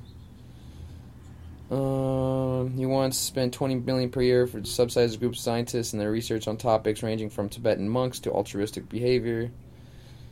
Uh, he was good friends with Trump, who described Epstein to New, New York Magazine in 2002 as someone who enjoys the social life. Mm. Mm, mm, mm, mm, mm. Much of his social life involved very young women. Here's his Trump quote I've known Jeff for 15 years. Terrific guy. He's a lot of fun to be with. It is even said that he likes beautiful women as much as I do, and many of them are on the younger side. If Donald Trump's saying he likes younger women than he does, and it's like, ew, not the best, not the best. Oof, oof, oof, oof. This uh, Vanity Fair columnist Michael Wolff actually described flying on his plane. He says Epstein was followed into the plane by, quote, how should I say this? By three teenager girls who are not his daughters, who were, quote, 18, 19, 20, who knows, and model like. He has never been secretive about the girls, Wolff said. At one point, when his troubles began, he was talking to me and said, What can I say? I like young girls. I said, Maybe you should say, I like young women. Oh, that's not good. yeah, so there's been a lot of allegations and reports that, peop- that people have been abused by him in Florida because he has a property there. Um, also, in um, his Manhattan property, I think he has the largest mansion in Manhattan. So that's pretty insane. And as well as the U.S. Virgin Islands. So yeah, he's got dirt everywhere he's been. I think another thing that was pretty crazy too is that he was saying that he would go, he would try to be showing himself as a philanthropist in the past. Uh, he has one. Let's see. Let me see here. Clinton and Trump. Mm-mm-mm-mm.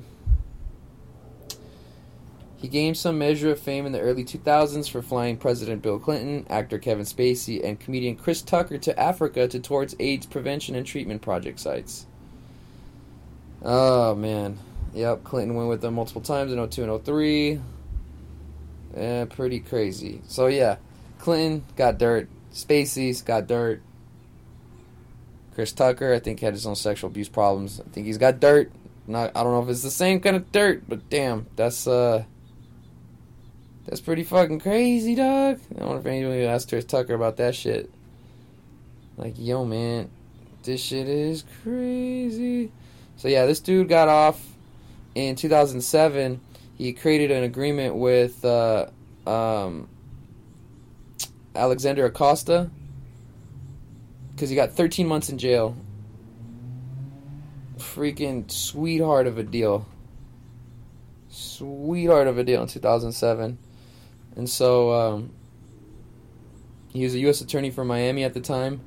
Now he's currently the, the Trump's Secretary of Labor, or I should say, was se- Secretary of Labor, because he resigned six hours ago amid this whole scandal. And this shit's pretty freaking crazy, man. So just, damn. Mm. Wow. Had a bunch of photos of lewd photos of the girls. Freaking crazy. This dude is a, a scumbag, pretty much, and his his power and influence has been able to get him off. He also was able to get a deal, like immunity for everybody who was possibly involved in the allegations that were brought against him, so that he protected not only himself but his friends. He had like a, a top notch team of lawyers that were able to get him off. He made he paid a fine, and he had an agreement outside of uh, court before people were able to testify. So none of the girls were able to come forward. I think 30 of the girls even weren't even made aware of the the uh, resolution to the case, which meant that they were then uh, not able to you know cause a fuss about it at the time. So I know that it was uh, brought back into court. They challenged that uh, the ruling because of that, saying that they weren't properly notified, and they still withheld the the. Uh, um, they went ahead and upheld that uh, that ruling. It was fucking ridiculous, man. Fucking ridiculous. Oh. Mm mm mm. What a scumbag. What a fucking sunbag. Oh, jeez. So yeah, so there's a chance that he might now finally get some like legit deal time. Very weird. Very weird. So yeah, so apparently there's they're saying that uh, now there's a chance that the allegations of like some of the other people who are involved might also uh, come to light because this is uh this is fucking crazy, ridiculous, man. Jeffrey Epstein, I hope he gets put under the jail. Fucking ridiculous. Mm. Told you how crazy freaking power can get. All right, we'll go through a couple more things. Uh, Fourth of July happened. Fourth of July in the hood is freaking crazy, man. Fireworks be popping off for like weeks before, and then afterwards too. Freaking Mexico won the Gold Cup. More fireworks were popping off after that too. It's crazy, but there was talk about a military parade coming through. Trump had a bunch of tanks and a bunch of military shit roll through.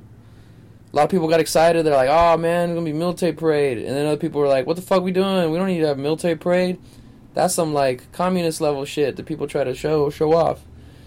And Trump was like, "I don't give a fuck. I'm still gonna bring it." And some of the his supporters, freaking idiots, were like, "Oh, I want to go. I'm gonna go DC. I'm gonna go check out this parade. I'm gonna check out all the shit. Gonna be cool."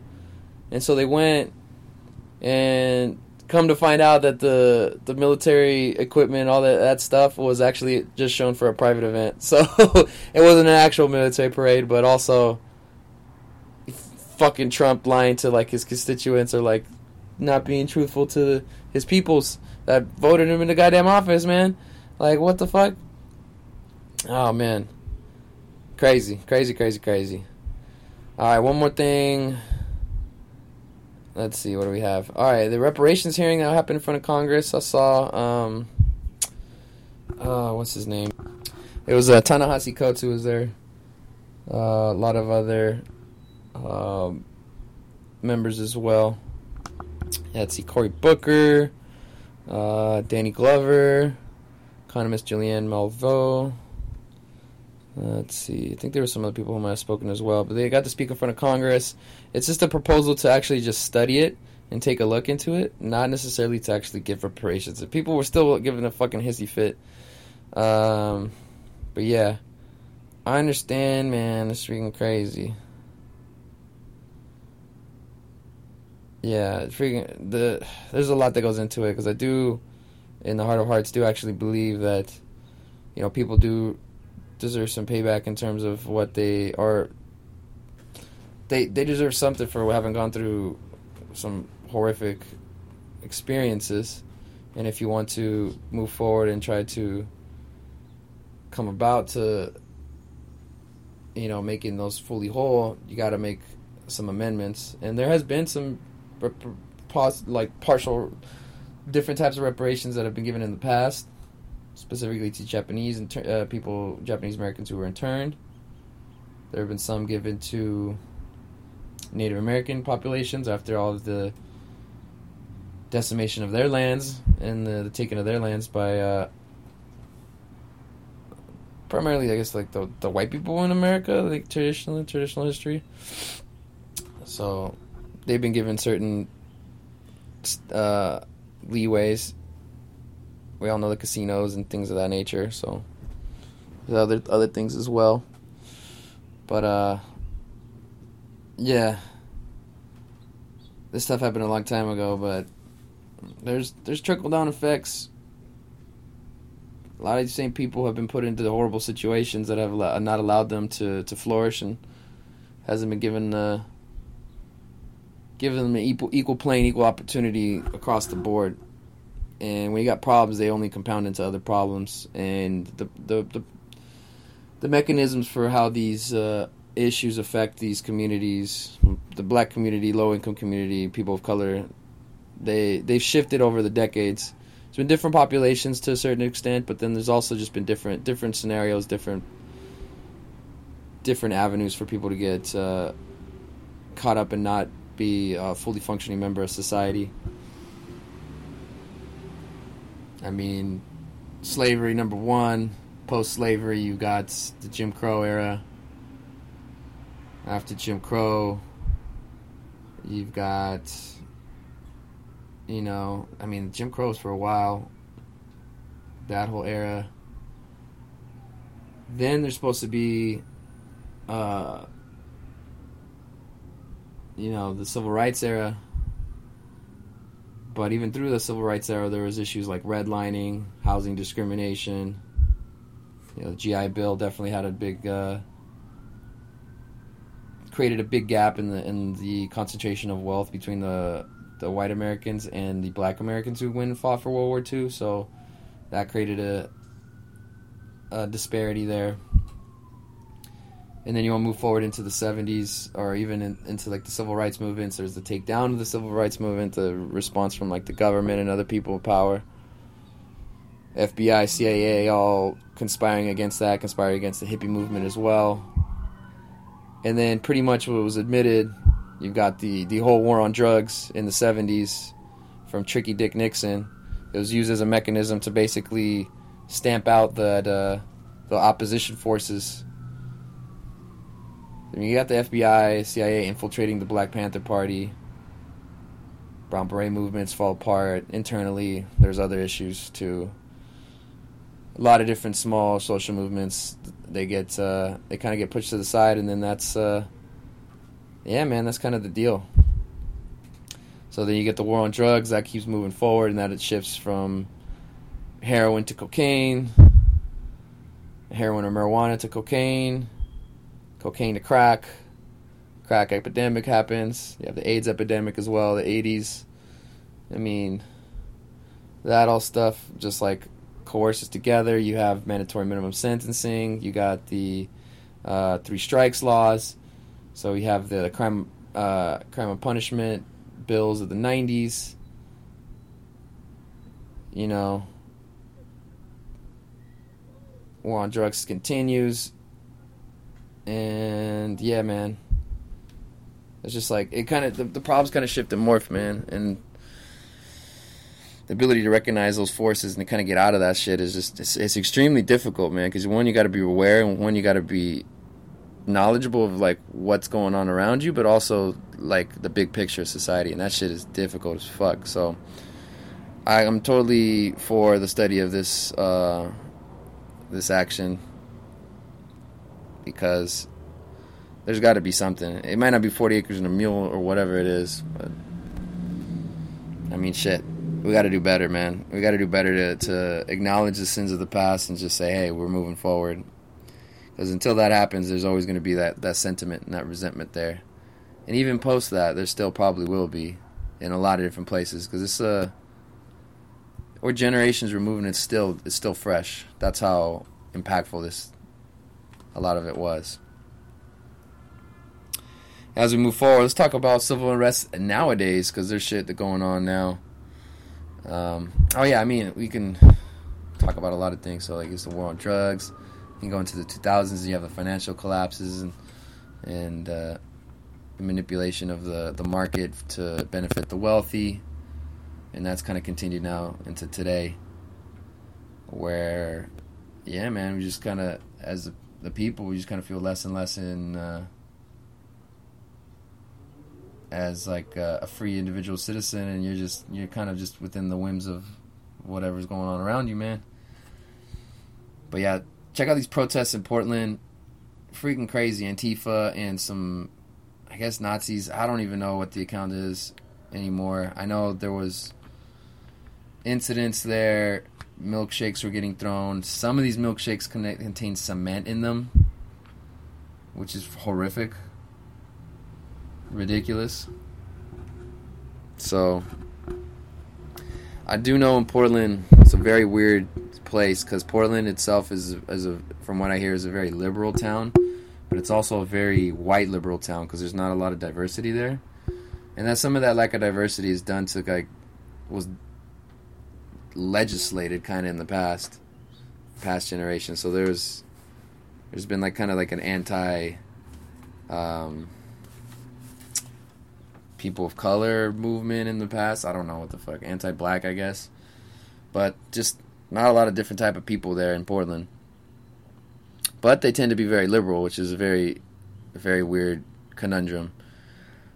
Not too far away, they're very prominent pockets of um, um, like hotbeds for KKK membership. I know that there was a in Idaho there was a uh, a compound that was held there, and there's still a lot of remnants, a lot of people who still believes in those beliefs. And so, apparently, from what I read initially, is that there were clashes between these two people protesting, these two groups.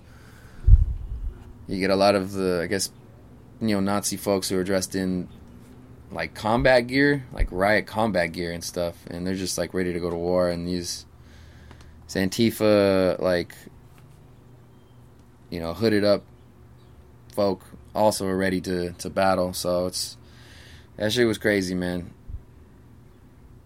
Things are getting out of hand. I know that that Andy Ngo guy went on Rogan's show. He's like a conservative journalist, and he got hit in the face with something apparently. So I don't, I don't know. I haven't taken too much of a, a look into this situation, but it's just, uh, it's alarming for sure, man. It's alarming that these these things can happen. But yeah, there's uh, in the Northwest, it is typically the cities are typically viewed as being pretty liberal minded, but there's a lot of pockets, a lot of rural areas in in Washington, Oregon, even California, Idaho, Nevada, Utah, the Dakotas, like that, that whole area, that whole general area. There's so many rural areas, and there's so many like pockets of like some of that hate being spread out there. I mean, there's little people in rural areas too, but you know, from what we've seen historically, those just got to know what you're dealing with, right? Speaking of knowing what you're dealing with, man, did you guys see that video of the parents brawling over at Disneyland, man? Fucking crazy, man.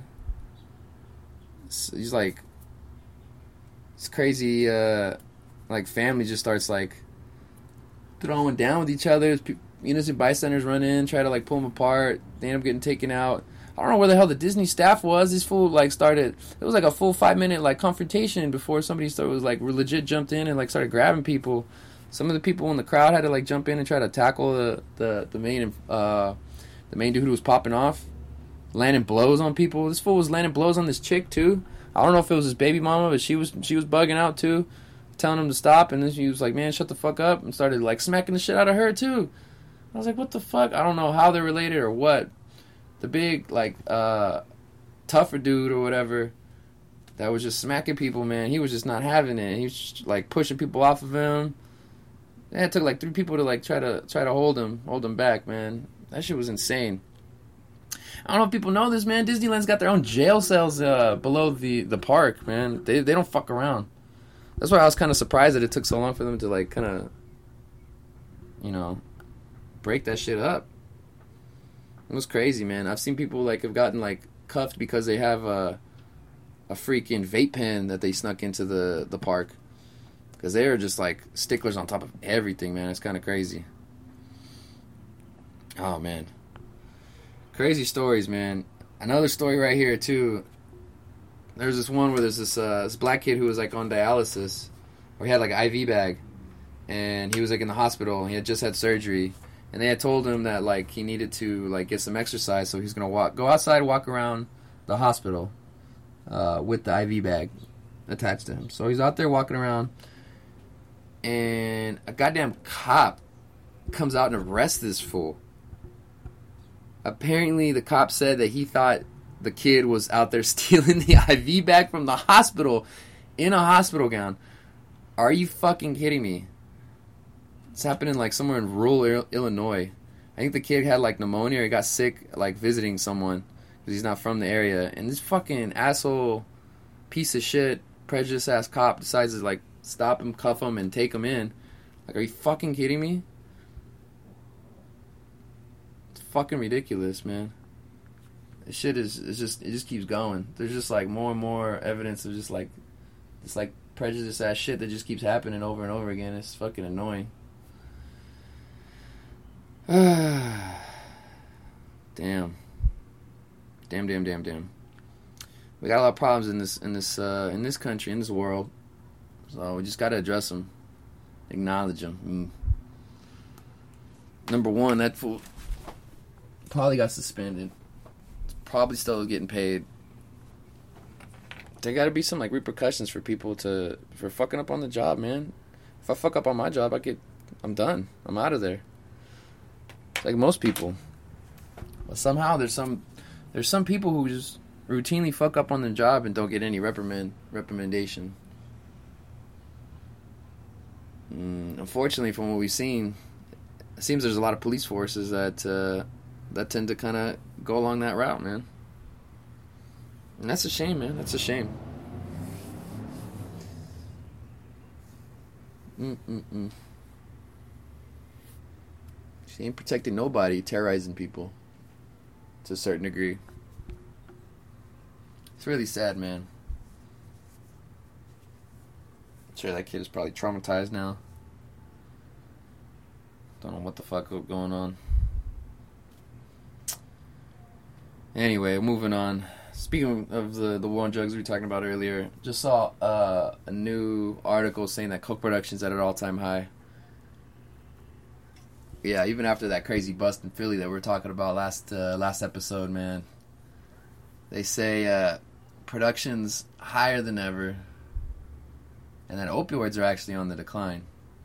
I think people are starting to realize the the effects of opioids, and that shit is like basically heroin in a pill form. It is medicinalized heroin to a large degree, a large, large degree. And so I think finally people are starting to have that realization here. People aren't getting dumped with it like they used to be. So that's a good thing. That's a really good thing. But uh yeah, man, it just goes to show you every time they try to stamp the shit out, it just keeps growing. People will go through the craziest, craziest methods to get it into like the big markets. I hear Australia's is popping with it. I hear Europe through Africa is popping with it. Even parts of Asia too. We know the number one markets up here in the good old US of A. And people will get it through while they get it through, man. A lot of it through legal ports of entry that you have no idea. Through tanks, like tanker trucks, through ships, on boats, through cargo. Hell, even human smugglers. There's been tunnels underground there have been catapults. There have been ramps for cars to jump over fences. There has been everything, man. There's been submarines, even. They found narcos moving drugs on submarines, dog. I just saw a video of it yesterday, man. Shout out to Ed's Manifesto, dog. That dude puts all that shit up. Craziness. Fucking craziness, man. So yeah, coke's at an all-time high, man. What is this world in drugs has, has brought us? What is it? What has it brought us, man? What have we done? You see the sirens, you know, outside my bu- building, man. This is a trickle down. It affects everything. What have we done, man? What's the point? What's the fucking point? Mm. Mm mm mm. Yeah, man, it's kind of crazy that America's had that kind of stranglehold on like the drug, the drug markets for it's like so many different eras and what we've done. Controlled the poppies in in uh, Vietnam, heroin seventies, a lot of Latin American interventions in the eighties. I mean, you see Narcos, you saw what happened to a certain degree, to one extent. I mean, why were we in Afghanistan holding their poppy fields? You know? And then the opioid epidemic happens shortly after that. It's like, is that a coincidence or is there some connection there? So, food for thought, I guess. I always wondered, man, are they like holding on to this stuff because it's like the the money benefits and all that, or is this uh I don't know. Part of me thinks like if the the war on drugs didn't exist in the in the capacity that it does now, would these places of the world be like more wealthy than they are? Would it be considered with the products that they're providing be considered like a national export like how gas is in the Middle East? Is that why the U.S. takes control of some of these these uh, these markets and kind of bans these things? Is because they, they, they want a, a formidable foe or op- uh, foe or opposition? I don't know. I guess it's food for thought, man. That's some food for thought because it's uh it's pretty crazy. You can kind of I don't know. For me, from what I've seen, what I've studied, the people I know, people I've met, the people I've talked to, documentaries I've watched, the books that I've read. I feel like I have a good idea, like the structure as a whole. But it's just the little things. It's just like a lot of what ifs and like why is things the why are things the way they currently are? And it's not necessarily for the best reasons, the best outcomes there. But yeah, man. Um, let me take a, a second and then we'll wrap things up. All right, just got the update that uh, Incognito just got a two game suspension for off the field conduct. I think he was throwing that weight around at the gym or whatever the fuck.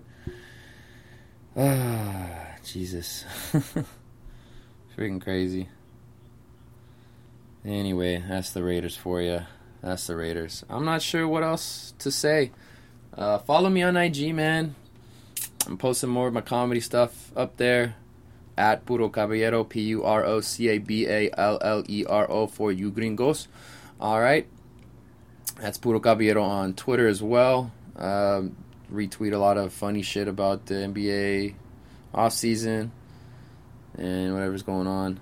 Shout out to Taco Fall, seven foot seven dude out of uh, Central Florida. He's uh, tearing up summer league right now in the NBA. And yeah, man, I'm trying to think who else I should give a shout out. Shout out to homegirl Vicky. She got in uh, the show um, magazine or uh, newspaper in San Diego. That was pretty cool. That was pretty cool. Ah man, yeah. Shout out to everyone. Shout out to yourselves. Keep it fucking moving. Life will throw you a lot of curveballs. You just gotta be. You just gotta sit on it and and uh, foul the pitch off until you get the fastball, man. Or learn how to hit it. I don't know. Adjust one way or the other. That's what I'm trying to figure out how to do. So yeah, man. It is already two o'clock here on this beautiful Friday. I don't even say it's today's the Ju- July the 12th. Just to let you know. It's uh it's been a minute since the last one, but we on here. So yeah, that has been episode number 56 of the Puro Caballero show. Like I said, follow along on the socials, Instagram, Twitter at Puro Caballero. And everything else is still up in the in the works. Uh, Instagram is uh, at the Puro Caballero show as well. That needs to be updated. I'm just the biggest procrastinator and I'm gonna get that fixed at some point in the near future. But in any event, as I am trying to cue up this uh, wonderful music, all right, on the way out, we will lace you with a little bit of Berner and Curren$y off that new Fino Grigio mixtape album, whatever it is, collection of music that just came out. That one's also really good. I recommend peeping that shit. Very, very groovy. You can feel it, feel the vibe on that one. That record is very fucking dope. Gangster shit's a good song, but we're gonna hit you with different tier on this way out. All right, man. Y'all stay safe, be cool, and just remember, Life gets better. All right. We'll talk to you next time. Yeet.